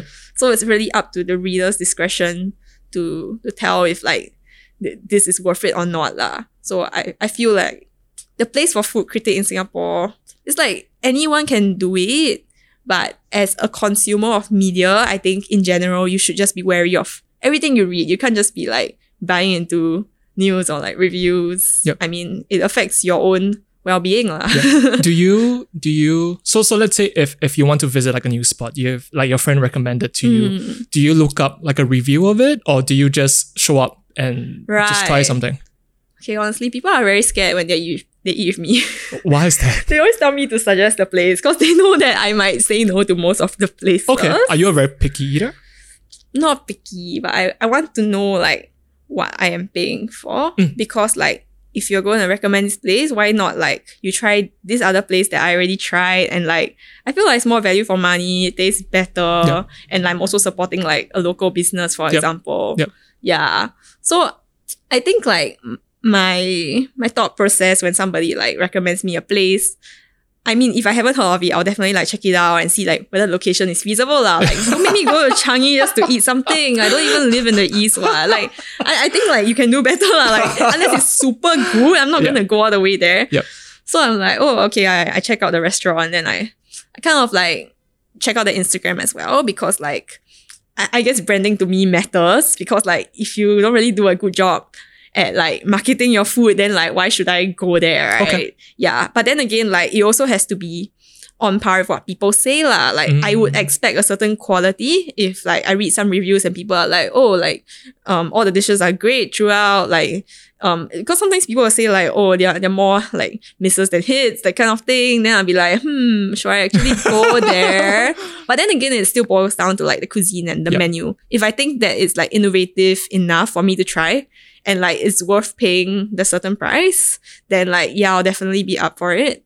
But I guess if sometimes people like recommend a place and I, I know of a, a place that is similar, I would be like, oh, this one nearer, or this one like Mhm. I, I feel like trying out this dessert or something. Like, I mean, I'm not trying to like convince them lah, but I feel like food should always be discussed. It's like fun to talk about, right? Yeah. Like, I don't want to be like somebody who dictates like, oh, let's all eat here. And then if people don't have their own opinions, then like they're just blindly eating the food. No, like even if we're just gathering for like just a, just a chill vibe, right? Yep. I think it still matters to me that my friends enjoy the food and they're not just going along with my opinions Gotcha. and I want to hear what they have to say about the food. lah. Sometimes they'll be like, oh, nice lah. Uh, I, I think it's okay. Like, I, I can't really tell whether it's like super good or not. And like, it's, it's totally fine. Like, people just have their own ways to describe food. lah. Yep. Do you have a comfort food?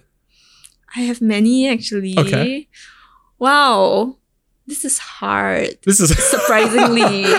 oh, like when I when I feel very stressed and I sometimes I do work at like National Library. okay. So I'll always go to like Fortune Center and eat a bowl of dessert before I go home. Okay. Like it's like Chinese dessert. So it's that kind of like almond paste, Mm, tang oh, soup, okay. yam Gotcha. Gotcha. paste. Yeah. Because it's very warm and Yep. comforting. Yep. And like after spending a whole day in the cold ass library, like literally that's the best thing I can do before I, I go home. Yeah. Yeah. And I guess in general, I really like Vietnamese food after I went to Vietnam. But sadly I have diarrhea because of it right now. so sad. Unfortunate. Yeah, but I think Vietnamese food has shown me a lot about what people can do. And they just wash their dishes like along the street and everything. They and do. yeah, but to me it's like it's not disgusting. I mean, yes, to like everyone if like, oh, there's like rats at the stores, yeah, how you still eat there? And then we like that there's no better is, food Yeah. than like yeah. th- this auntie cooking it, man. Respect her craft. Yep. Yeah, I think like Vietnamese food has always been has been my comfort food since last year lah. Gotcha. So that changed a lot for me. But like I guess normal food that I can find everywhere. I think my comfort food would be like ban mian. Ooh. Yeah. Interesting. Okay. Cause it's just like it's very predictable. You're just gonna get a bowl of good soup, yummy chewy noodles. I love chewy noodles. Yep. Yeah. Have you So- tried making your own noodles? Wow, it didn't taste very good. Okay. I don't know what, what special kung fu they add to it, like the Hai Di Lao person, right? Like, ooh.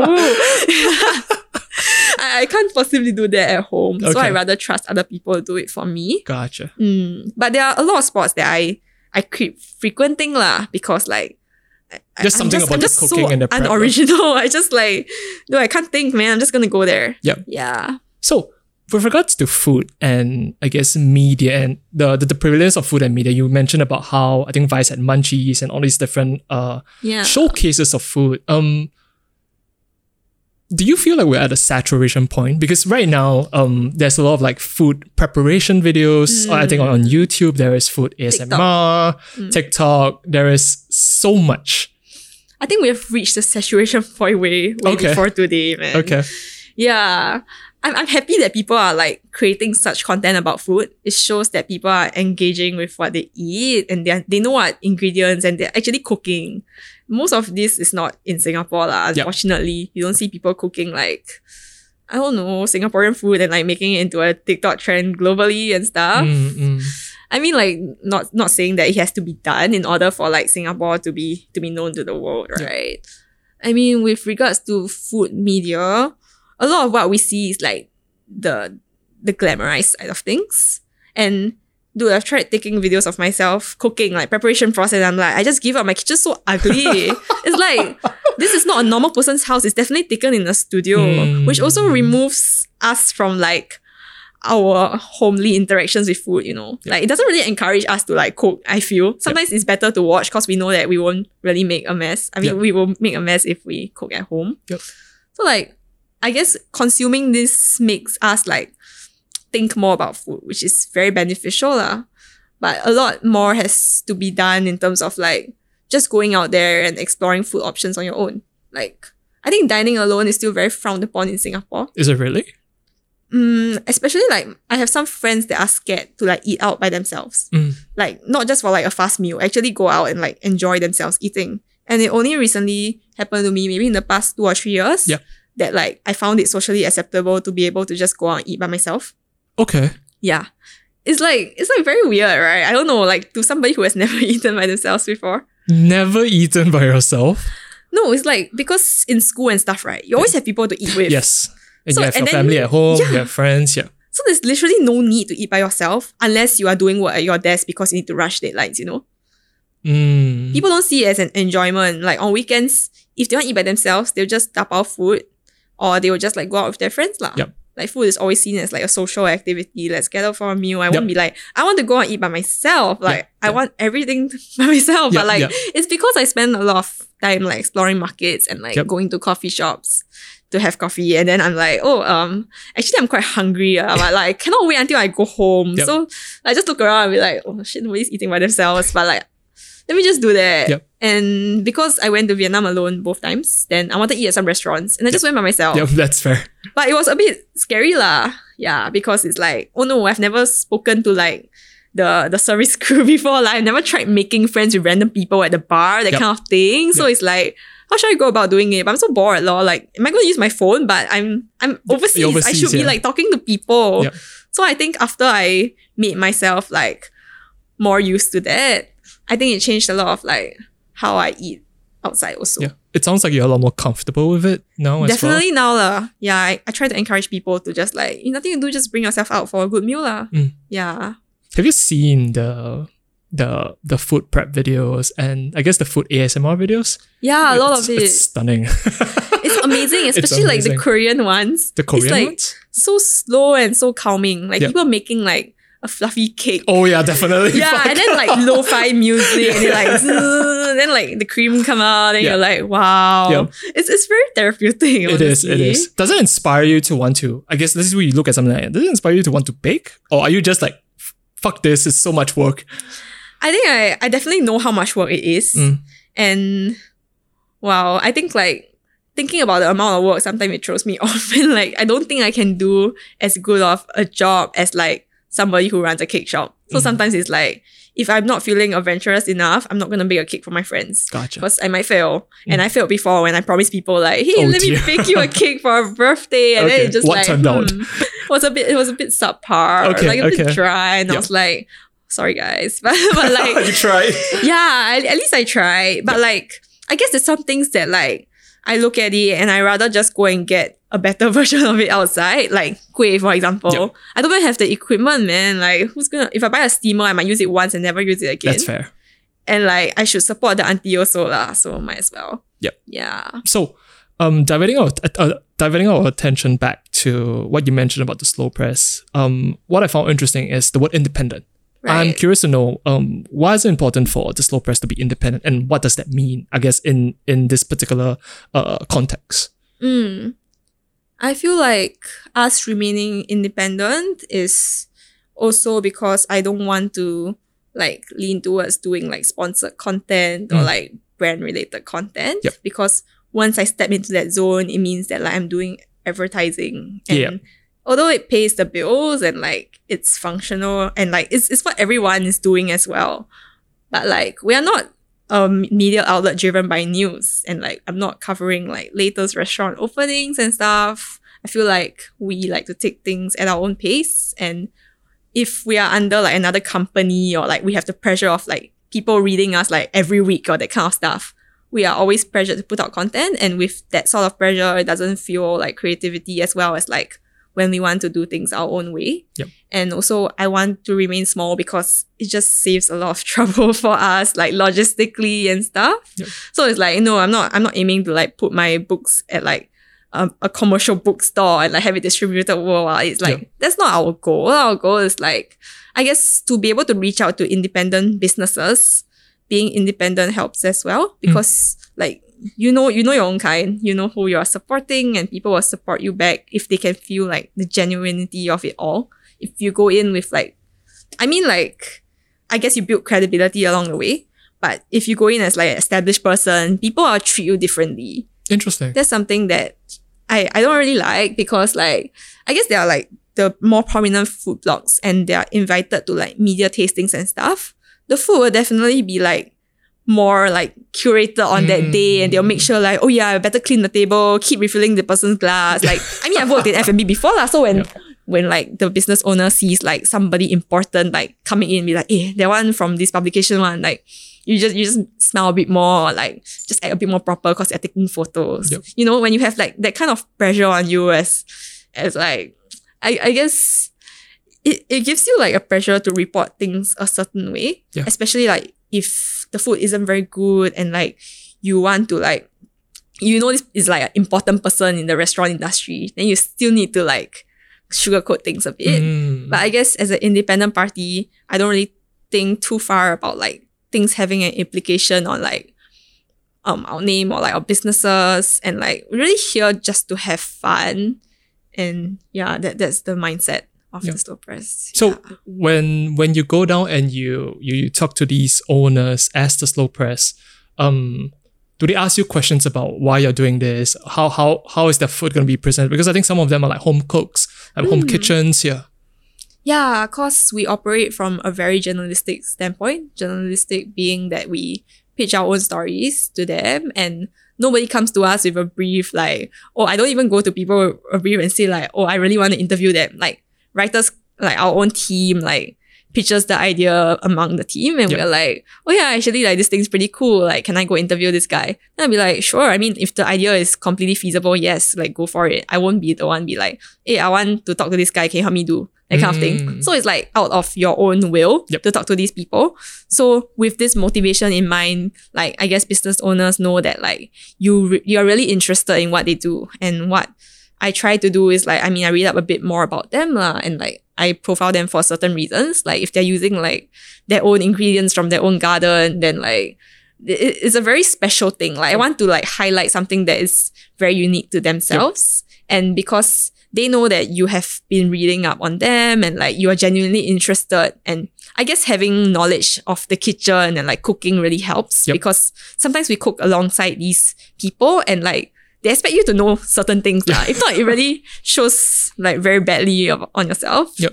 So like with with like a mix of these factors, it feels more genuine. And we when we talk to people, it's like, oh yeah, actually there are a lot of things that we don't know. We are here to like learn from you. Mm. And when they feel that way, they are more comfortable. So they don't feel like they're talking to like a media person. Yep. Yeah. It feels very grounded. We try to Because there's really a lot of things that we don't know. And we are a bit embarrassed by that sometimes when we meet people who are really too good. Like, Like the terminology, or what is it mm. about? Yeah. like sometimes when we sometimes we cook with some people and then they're like, oh yeah, you know how to like peel these prawns for, for me. I look at it, I'm like, what if I peel a bit ugly or like I miss out on like certain like, Like the shell or whatever, right? yeah. Or like I crack the egg then got shell inside. Then like, wow, I feel very stressed when they were like, oh yeah, just fry the tempeh lor. Like just say this one, you just go and fry. Then like, can you can you get the tamarind for me from the fridge? I look at the fridge, I'm like, wait, wait, why why is there like just bottles of things? And which one's the tamarind? You know? Yep, yep. it's like a bit scary. Like they expect us to have kitchen knowledge and stuff like that. So it- it's just fun when like you don't know certain things and like people guide you on it and you all learn together. And it feels Yeah. like keeping like an open mind with regards to, I guess, what um, is unexpected as well. Definitely. Like I think it, it works two ways. Like you need to know how to like in order to appreciate food, you need to know how to cook as well. Or like at least you enjoy watching the process of like cooking because like if you're just gonna eat, then you don't even know like how the meat is being made. It's a bit like pointless, right? Okay. Yeah. Pointless. Interesting. Um, I'm curious to know how your role has changed uh, ever since you started the slow press with like your team. How has it changed, or has it changed at all? It has changed quite a fair bit. Yeah. I think oh wait, the the essence of it all has not changed lah. I'm still running most of the day to day things. I mean, like I try to think of like projects that the magazine can work on, the general timelines for the entire year, and like I'm always looking out for like good food content and like if it's nice, I'll just send it to the group. And also like people that I want to talk to and learn more from. Yep. Like cool businesses or even like cookbook writers or like magazine people. And that's not limited to food lah, because the print industry has so much to offer. So it's like I'm still doing all the same things. Slow press is always on my mind. Like I literally cannot switch off from it.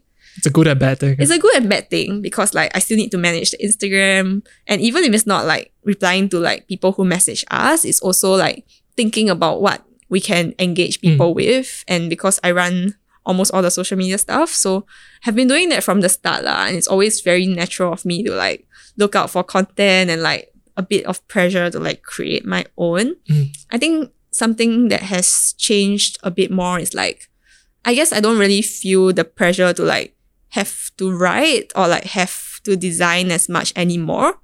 We have kind of solidified people that we can work with, Mm. like at least a stable team of contributors who we really love and they are they are super nice and like we all work hard together. So Yep. I think that took us like maybe two years to like figure out like who are exactly we're looking for. Cause it's it's a lot to like explain to people what we do Mm. because there's also a lot more outside of like the print product, right? Yep. Sometimes we need help with people to like do like videos for like certain merchandise that we're doing Yep. and like people to be in our shoots and stuff. They're usually our friends lah, but like it, it takes a lot for them to understand that we are so much more than a magazine. Yep. And at the start I had to do I mean like our core team had to do a lot of the designing, a lot of the writing because we were like we, we need to like fight for ourselves and Yep. like we need to establish the standards, right? Because we are the ones with this vision. And if we're not the ones starting it and being on the ground interviewing people, then how are people going to trust us? Yep. Like we literally have nothing to show, right? So we had to set the precedent and the tone of voice for the slow press. So the first, first maybe like first to third volumes were very important for us. Yep. Volume four, we had a bit more fun and like it was our thickest volume out of the four lah. So I think in volume five, because we found like a solid family to work with, things got a bit easier on like the writing front. And I didn't have to feel like super pressured about the print side of things. And I could use a bit more headspace running events and like thinking of like collaborations between people. So like content came a bit more naturally when I wanted to do like the web market thing. Mm. It was purely out of like my own enjoyment. It wasn't like, oh, this year's focus is to like talk Mm. about markets, talk about hawkers, like let's go. It's not, it's not, it's never like that. It's always like, oh, I want to start a new series about this. Like I want to interview chefs about their menus. Then I'll just do it lah. Yeah. So that that has become a bit more fun and a bit more flexible nowadays. Yeah. Yeah. So I believe you guys just launched uh, volume five. Yeah. So what I'm curious to know is, assuming there's going to be a volume six, Yes, there will be. what goes into the thought um of I guess uh the, the, the conceptualization behind let's say a volume. Hmm. Where where does it start? Do you all just start like the day after you're launched? Or do you chill a bit first? Go and go and take a break, then you'll restart again. What does that look like? Okay, so we have like five volumes to date, Yeah. and first volume four, eh, volume one to volume four, we did everything within the span of our first year of launching the Slow Press. So Wait, the wait, format wait. was very different. All within one year. yes, That's so ridiculous. Okay. we wanted to be a quarterly publication, and that really tested the limits. And we were like, no way, we're so tired. So we pivoted to a annual publication. I'm glad you guys pivoted. in yeah. volume five. So for that whole year, it was very rushed. But I guess what motivated me was like the more content we have, the the, the lesser lag time we have lah. Because with magazines that publish only one thing a year, there's only so much that they can talk about for the whole year. Yeah. And as like a food magazine, we just want to get our name out there because like food is always changing. Yep. And the format of volume one to four was quite different from five. So How- how five is different, yeah. Five is our first thematic volume. So that means that the stories are more evergreen and Mm. They are not really like profile interviews and more. I guess volume one to four is like a bit more short form in the Yep. sense that like if something is relevant during that point of publish publishing, like we did one piece on like Golden Mile Hawker Center reopening, mm. and that was because like we felt it was timely to talk to the hawkers about like what improved for them and like how are they motivated to like work harder with Yep. like the new like the new functions of the hawker center and stuff. So it was a bit more like time sensitive for us to publish. And that was the goal. lah. So volume five was more thematic and the curation process was very different as well because we dragged out the timelines a lot. We had a lot more time to do more research, more interviews, and pieces were longer in general Yep. as well. Yeah. Has that experience of, of switching the gears from one to four to five, has it been beneficial? Definitely. Oh my goodness. Wow. Like, I, I've never felt so tired in the first year that we launched because other than doing magazine stuff, there was also a lot to do. Like, because everything was all over the place. We didn't really know what to do for like social media. And like, forming the community was hard also. Like, finding our own like style and what is our unique selling point, Yeah. right? Sometimes, because we were, we were so small back then, like, imagine having like 200 followers and you have to reach out to profiles for your next volume already. Yes. And then people are like, oh, like you guys just started lah. Like, can can show me what you do or not? Then we literally have five posts on social media. We're like, hmm, like uh, our volume haven't launched, ah, Yep, but like yep. I can show you after we launch. But like we want to do a story on this, and it's kind of like time sensitive, you know. So there's always like a lot of doubt to deal with at the start. But like I guess after four volumes and you want to do the fifth one, it's a lot of different factors because people are like expecting a certain standard and it only goes better from here. That's why I'll, I always tell my team lah, like we're never gonna like produce something lesser than who we are because like we can do this. Like literally everyone on the team is so talented and I believe in them so much. Yep. So the experience has only been getting better. And also because of more friends that we make along the way. And Yep. like people are just very supportive if they see like consistency in what you do and they're like, oh, you guys are still not doing like paid stuff. I mean, that's great. I mean, how how often do you not see media like Yep. doing like ads and stuff, right? So I think for me, I want to keep it that way. Yep. And yeah. So I want to I want to touch on this idea of getting better a little bit. What does hmm. growth look like for the slow, slow press? Would it be Right. doing more issues? Would it be doing uh, a deeper focus on certain things? So I'm just curious to know because you mentioned doing better. Yeah. there are a lot of things. So there's like internally as a team, what do we want to do? Yeah. I think for me, since day one, it's always for people to discover what they originally joined Slow Press for. Some mm. people want to do like more food photography. Some people just want to be able to write more about food because like at least it gives them a platform and a motivation to do so lah. Because without that, I mean, the most they can do is maybe write a post on their Instagram. You That's know? fair. Yeah. Yeah. Although it's not like a huge media outlet, but they know that people reading it know what they are reading. Yep. They like food. Yep. So like internal growth is very important for each team member, especially for like the core members of the team. I want people to like pitch their own projects and like, dude, just, just, just go free with whatever like you want to do. Yeah. But like as a magazine, I feel like growth isn't in terms of like quantity, but it's always about stretching the limits of certain things talking about stuff that people don't talk about, especially as like, I guess, belonging to a younger demographic of things. I think giving thought to certain things like processors and like, do you even know that like toast is made from fermented rice flour? That's, a That's new- why it's like slightly sour. Yeah. That kind of thing is like, oh, maybe when you go and talk to your friends or like starting conversations on social media is very important for us. So we always try to like talk about our experiences when we cook together. Although now we don't really have a lot of time to cook together. Yeah. But I think growth is when people engage with us on social media and sometimes we see like new people or like existing people that we have always been talking to they'll respond and be like, "Oh, this is Thai eggplants." Like when I ask, mm-hmm. like, "What was this vegetable? I've never seen it before," that kind of thing, right? And then people are telling you like which noodle stall to try from the Yep. hawker center. You'd be like, "Oh, like that's so cute!" Like I don't even know this person, man. Like mad props to like this person. Yep. Like I guess. I really like it when people are like talking to us about food in an organic manner. Yeah. It's not like they are forced to like join a giveaway, then they like Yep. comment their favorite dish, you know. It's just like people randomly say, "Oh yeah, you're going to Vietnam next week, right?" Like Try this, try try, this place. Yeah. Like it's so organic, Yep. and for me, that that's the most fulfilling part of our journey. yeah. yeah. It sounds like a lovely uh, community and fan base that you're, you're just trying to build up bit by bit. Mm, Yeah. But I mean, it takes time and a lot of effort. But I think at the heart of it all, it's like staying true to yourself. You can, I mean, you don't always have to be like a perfect person, like in terms of like knowing everything. Like Yep. literally, I get scolded by people before. Eh. Like, they, I mean, in a friendly way. Okay. They're, Hopefully, they're yeah. like because they, they saw us like make a certain dish last time. They are like, "Wow, my grandmother will kill me if you add this ingredient, that kind of stuff, right?" I was like, "Whoa, don't be so aggressive, lah." like I also learning. I just follow some Google recipe, Yeah, bro. yeah. Like don't be so defensive. But then in those instances, we feel like people are fighting for what matters to them. And that also brings us joy in a different sense. Like, oh, you actually care about how I make it. You actually watch my stories to the end. Yep. And we are all like not perfect people. We are all like learning how to cook also. So I guess that's like the most honest side of us. Yeah. And always like remembering that lah, that we're here to learn and grow with everyone else. Yeah. Mm. I am curious to know, do you feel the pressure um to jump on um medium such as like the video, to, to do like a TikTok, to stay Relevant. quote unquote relevant? Do you feel the pressure to do that? Yeah.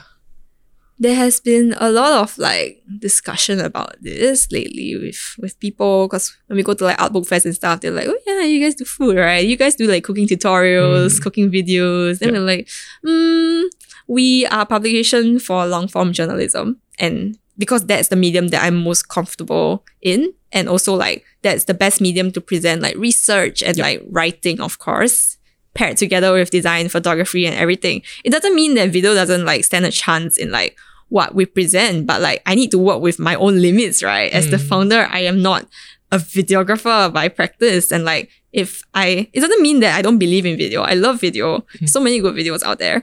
But like that's not our strength, lah. Like just put it like very honestly. Yep. We should just concentrate on what we are best in and most comfortable in. I wouldn't want my friend to like pick up videography just because it's like, Mm. oh, you only can join the slow press or contribute because we're looking for videographers. Like, I don't want to force it into something that's not in our DNA. Yeah. It's like if I just like taking random casual IG stories, that's gonna be our primary form of reaching out to people. Yep. Yeah.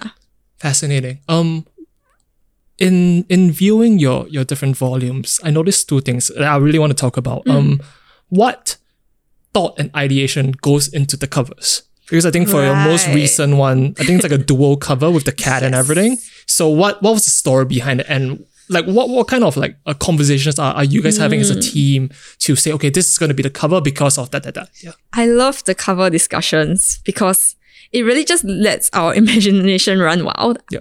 Yeah. So, I mean, with reference to like the latest volume first, um, because the theme was bittersweet, I think we really wanted to do like half bitter, half sweet. And I wanted to do like, if you flip it around, the reading experience is different, but it was way too hard to format and we scared like we'll fuck up the paging and everything.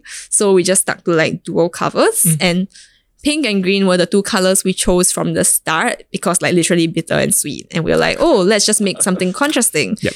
And I don't know how the discussion became like, oh, let's use like my friend's cats. so it's quite funny because like I think because we have seen the cat so many times on like Instagram and stuff, right? Then we were like, dude, this cat is like always grumpy and the other cat is mm. always like happy and they all live in the same family. I mean, they're all like children or like, yeah, crossbreed and stuff, right? Then, then we, we were just like, what if we do a shoot with like the cats and the bitter god, like the grumpy cats and the bitter god Yep. and the sweet cat with like the strawberries. And we spent like a month like feeding them, I'm not really feeding them, like observing how they respond to these items and getting them used to like the backdrops that we use for the shoot because if not they'll like fidget and they won't cooperate. So we, we had to like do a recce and like see which of the cats suited like the covers the most because there are like four cats in the household. Yep. Yeah, yeah, yeah. So like I think that was very fun because we've never done something like that Mm. And we wanted something that would just like stand out to people and start a conversation because a lot of people thought we are a cat magazine. people came up to us at our booths because like they see it for the first time. They're like, "Oh, you guys, are you guys a cat magazine or Yeah. a pet magazine? I, I love cats." And we're like, "Oh, actually, we're a food magazine." and we try to explain to them like it's very interesting how cats perceive like these flavors just like humans. Like we don't like bitter foods, so like, huh, that that's the same as us, you know. But it doesn't rule out like everything else that we think about food. Like we might hate bitter food from the start, but it doesn't mean that like that won't change forever. You can acquire the taste. Yeah. So that's what we go deep into and like we write the editor's notes and Yep. also through the stories. Yep. Yeah. It Feels like a conversation starters. Yeah. Your, Yeah. Your covers. But for volume one to four, the approach was quite different because we didn't have a team and we didn't want to limit the writers to anything, right? So after all the stories are pitched, we try to see what's the recurring like idea. Mm.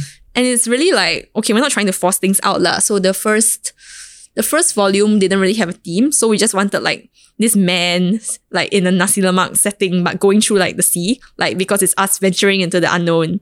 Yeah. Then the second one, I mean, like all of them have food as the main components. lah. Yep. Second one, the overall idea is kind of like noodles. And we wanted to make like something that looked like a kinfolk cover, but we weaved together like different kinds of Singaporean noodles and we just made it into like a, a scarf. Yeah. Yeah. The third one was like a Humpty Dumpty falling off a, a wall Yep. because it was supposed to be a childhood themed ish kind of volume. Yep. And we used like salted egg instead because there's like a local twist to it. Yeah. And the fourth one was like, oh, it was like the the sea and like there's like the crabs and we used like agar agar to make like the sea and everything. Yeah. Sounds like you guys are very hands on to to create the cover and you guys shoot it yourself. Yes, we do that in Melody's house without like a proper studio or Insane. anything. It's always on her washing machine or on the floor. and we try to like use a bit of artificial lighting Yep, and then, like yep. just post produce everything. Yep. And everything contains food. So actually in volume four, we did a bonus shoot inside. So we did four separate food islands. Ah, I want Yeah. to talk about that. I found that to be amazing. Yeah. yeah.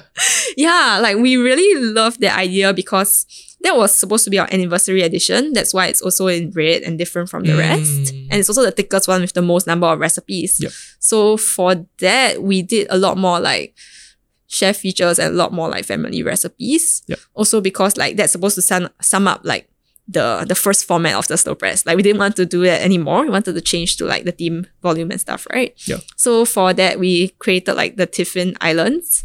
So each Tiffin has a different world of its own and represents the story that comes after it. So we use like real like roasted duck from like the duck store. Yep. yeah, and like we also use like things like mangoes and like stuffed fruit. Yeah, everything is edible in our covers. Okay, most things. Don't eat like don't try to eat like the the clay man or like Yeah. Ice cream sticks. So, so was it? So let's let's say for the, for the Tiffin, like right. did did someone just come out and say why not we try something like this and you guys just Right. Oh yeah, I'm supposed to talk about the process. So usually when we have a call for the covers, like I mean, we can't really meet in person all the time, lah. So after we have all the stories solidified, like we have the design drafts and we know kind of like the colors that people are using. Because we don't have a standardized format for every spread. Yep. I don't really want to have a magazine that is like same layout, like from issue to issue even. uh. yeah, from page to page Mm. even. Yeah, each designer has their own unique style. So like we'll just gather on the call and then we'll just be like, guys, got any cover ideas or not? Like childhood as the theme. Then people will be like, uh, like hopscotch made of candy. Mm. Yeah, so that's why we had like the jewelry box made of candy Gotcha. and stuff like that. But for the Tiffin Island one, I have no idea how it came about. Because there was this piece on like Tiffin Bicycle Club. It was an interview with Desmond Shen, like this chef who did this Tiffin project. Mm. So I think I suggested like, let's do like different Tiffins. But I think somebody else said like, why don't we make them into like islands that represent like the different stories? Yeah. Yeah. Mm. I think it's really innovative. And what I'm curious to know is, um, while while reading through the magazine, I find, especially in the most recent issue, your stories, I think to me they feel very tender. and they feel very personal. Is that the intention? Because you mentioned like a change in direction, you wanted to focus on different things. So would this be, let's say, the direction for the foreseeable future? Yeah, definitely. I think like we want to speak from our personal experience as much as possible and building on that topic, talk to people who have similar experiences or like just have knowledge about the topic, which is why it's not really like just an interview piece, mm-hmm. just an essay. It's like a mix of both because then you can draw conclusions that relate to like society and like I think it's just very nice how like people in these different like positions can come together. Like your personal curiosity can stem from yourself. Then after that, maybe you talk to your mother about like how she used to do this. Yep. Then you talk to the market vendor and how like her family does this. Yep. And like it just builds and like people are talking about the same thing, but they're all different opinions. Yep. And I think that's the direction for like the future, of course. Yep. And yeah, I guess like journalism law, just continuing Yeah. this yeah thread. I, I, I think what I do like about it is like how you focus on not actually the food, but I guess what it means because what that that that definition is so subjective. I think one of the, mm. the the the recent articles is about I think fruits and I think the symbology of it. I think it's so cool how my writer could just pitch that. It's like something I'll never associate when you Yeah. want to do something about like bittersweet, you know. You just think of like, oh, bitter gourd and like candy law. Yep. And like maybe dessert recipe, Yep. maybe like um the most you can do is just like very literal things. Yep. But to like think out of the box and like what does this word mean to you? Or like what does the flavor of this food mean to you? It can open doors to a lot of different things. Yeah. Because it's oftentimes it comes from very personal and as I said, tender. It's it's a very like Yeah. It's just a very um engaging and and I think mind opening read, I would say. Mm. So I think my final question to you is what does food mean to you? And how has that changed um from I think from young to now running the slow press? Yeah, what what, what does food mean to you? food means everything to me. Wow. Put it on a t-shirt. yeah. I think about food a lot, a lot. Like, I feel like I really want to make each meal nice and enjoyable for myself. Sometimes I am not allowed to do so. Like, if I'm sick or like if somebody else is like, if they're having like a business meeting, you know, I have to eat whatever food the person like asked me to eat or like catering or like family meals. It's like already prescribed to me, you know? Yeah. And it, I mean, like, I can't fault anyone if it's a poor food choice, but to me, I really want to make the best food choices for myself. Mhm. If I get to decide what to eat for my next meal, I make sure that it's something that I'll be happy with. lah. So sometimes it goes to like the, the lengths of like traveling a bit further just to obtain like a better prata. Mm. Or like if I'm really craving like a good croissant, I'll literally like take transport out to do so and not like just settle for for one that I might not be very happy with. Food is something that makes me very happy. It's something that brings people together, although it's like people might not appreciate the same dish the same way. Like friends that hate bitter gourd, and I'm like, dude, bitter gourd's amazing. But when they try like the fried bitter gourd at like this banana leaf restaurant, like basically like is I think it's like an Indian dish with like deep fried tempura batter bitter gourd Okay. it's, it's so good and people are like no it's not bitter gourd it's just like crack so it's like i think food changes perceptions on a lot of things Mm.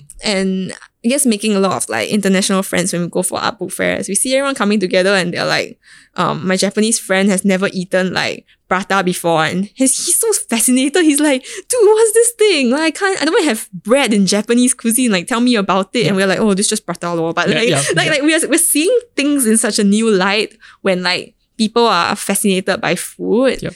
And like the whole thing about being able to make food for someone is like the labor of love. And like even if it's not great, like you know your friend put in like entire days effort or like Yeah. even months to perfect a recipe and Yep. you're like, this is this is delicious because it's made from the heart. Yep.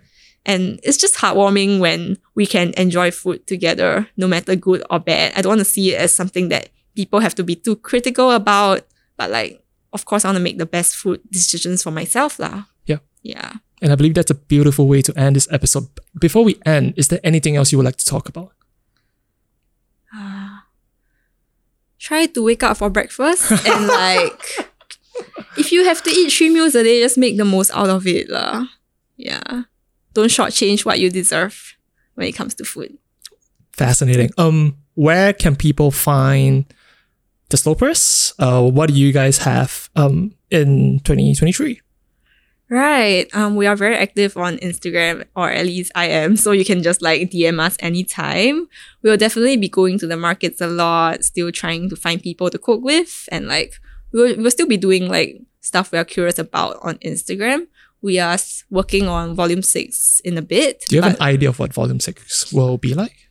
Ah, Or is it still under really wraps? Disclose yet, Okay, okay. But we are definitely looking for contributors this month or next month. So Yeah. if you guys are interested, you can always like contact us when we send out like the call and stuff. Yeah, but in the meantime, you can enjoy Volume Five. You can pick it up from neighbor right here, Right. Neighbor store. neighbor store, Yeah. a Rookie's coffee shop, as well as Basheer Graphic Books. Yeah. So before you continue, why these three particular stores? Like, what was it about them that, let's say, Rookie's Coffee, like Basheer? Mm. How, how did the conversation start? Like, did you approach them? Did you start? Do you eat? Do you patron these particular stores? Yeah. Right. Basheer is great. Everyone that likes magazines goes there. So like even international people go Yep. there and like yeah, we don't even need, need to like introduce the magazine or something. People will just pick it up, they like it, then like yeah, they can bring it home and read it. Were they very open to just stalking you guys? I think they like to support Singapore magazines definitely Yeah. because I mean they bring in so much international stuff, right? But putting local stuff out there is like Basheer's the best place to do so. Mm. Then for rookies, we had our launch party with them, so it's like natural for us to like just continue selling it there Yeah. because like, I'm friends with the owner as well. So it's it's very nice. Like we both like support each other. Yeah. And same for neighbor lah. Everyone like supports creative things, and I'm very thankful for you guys. Yeah. It sounds mega chill. Um, this has been a beautiful time. Thank you for the conversation. Thank you so much, Kevin. Thank you. Thanks for listening. We hope you enjoyed the episode and feel inspired. If you enjoyed what you heard thus far, do give us a follow on Instagram. And don't forget to share and subscribe. Stay tuned for the next episode.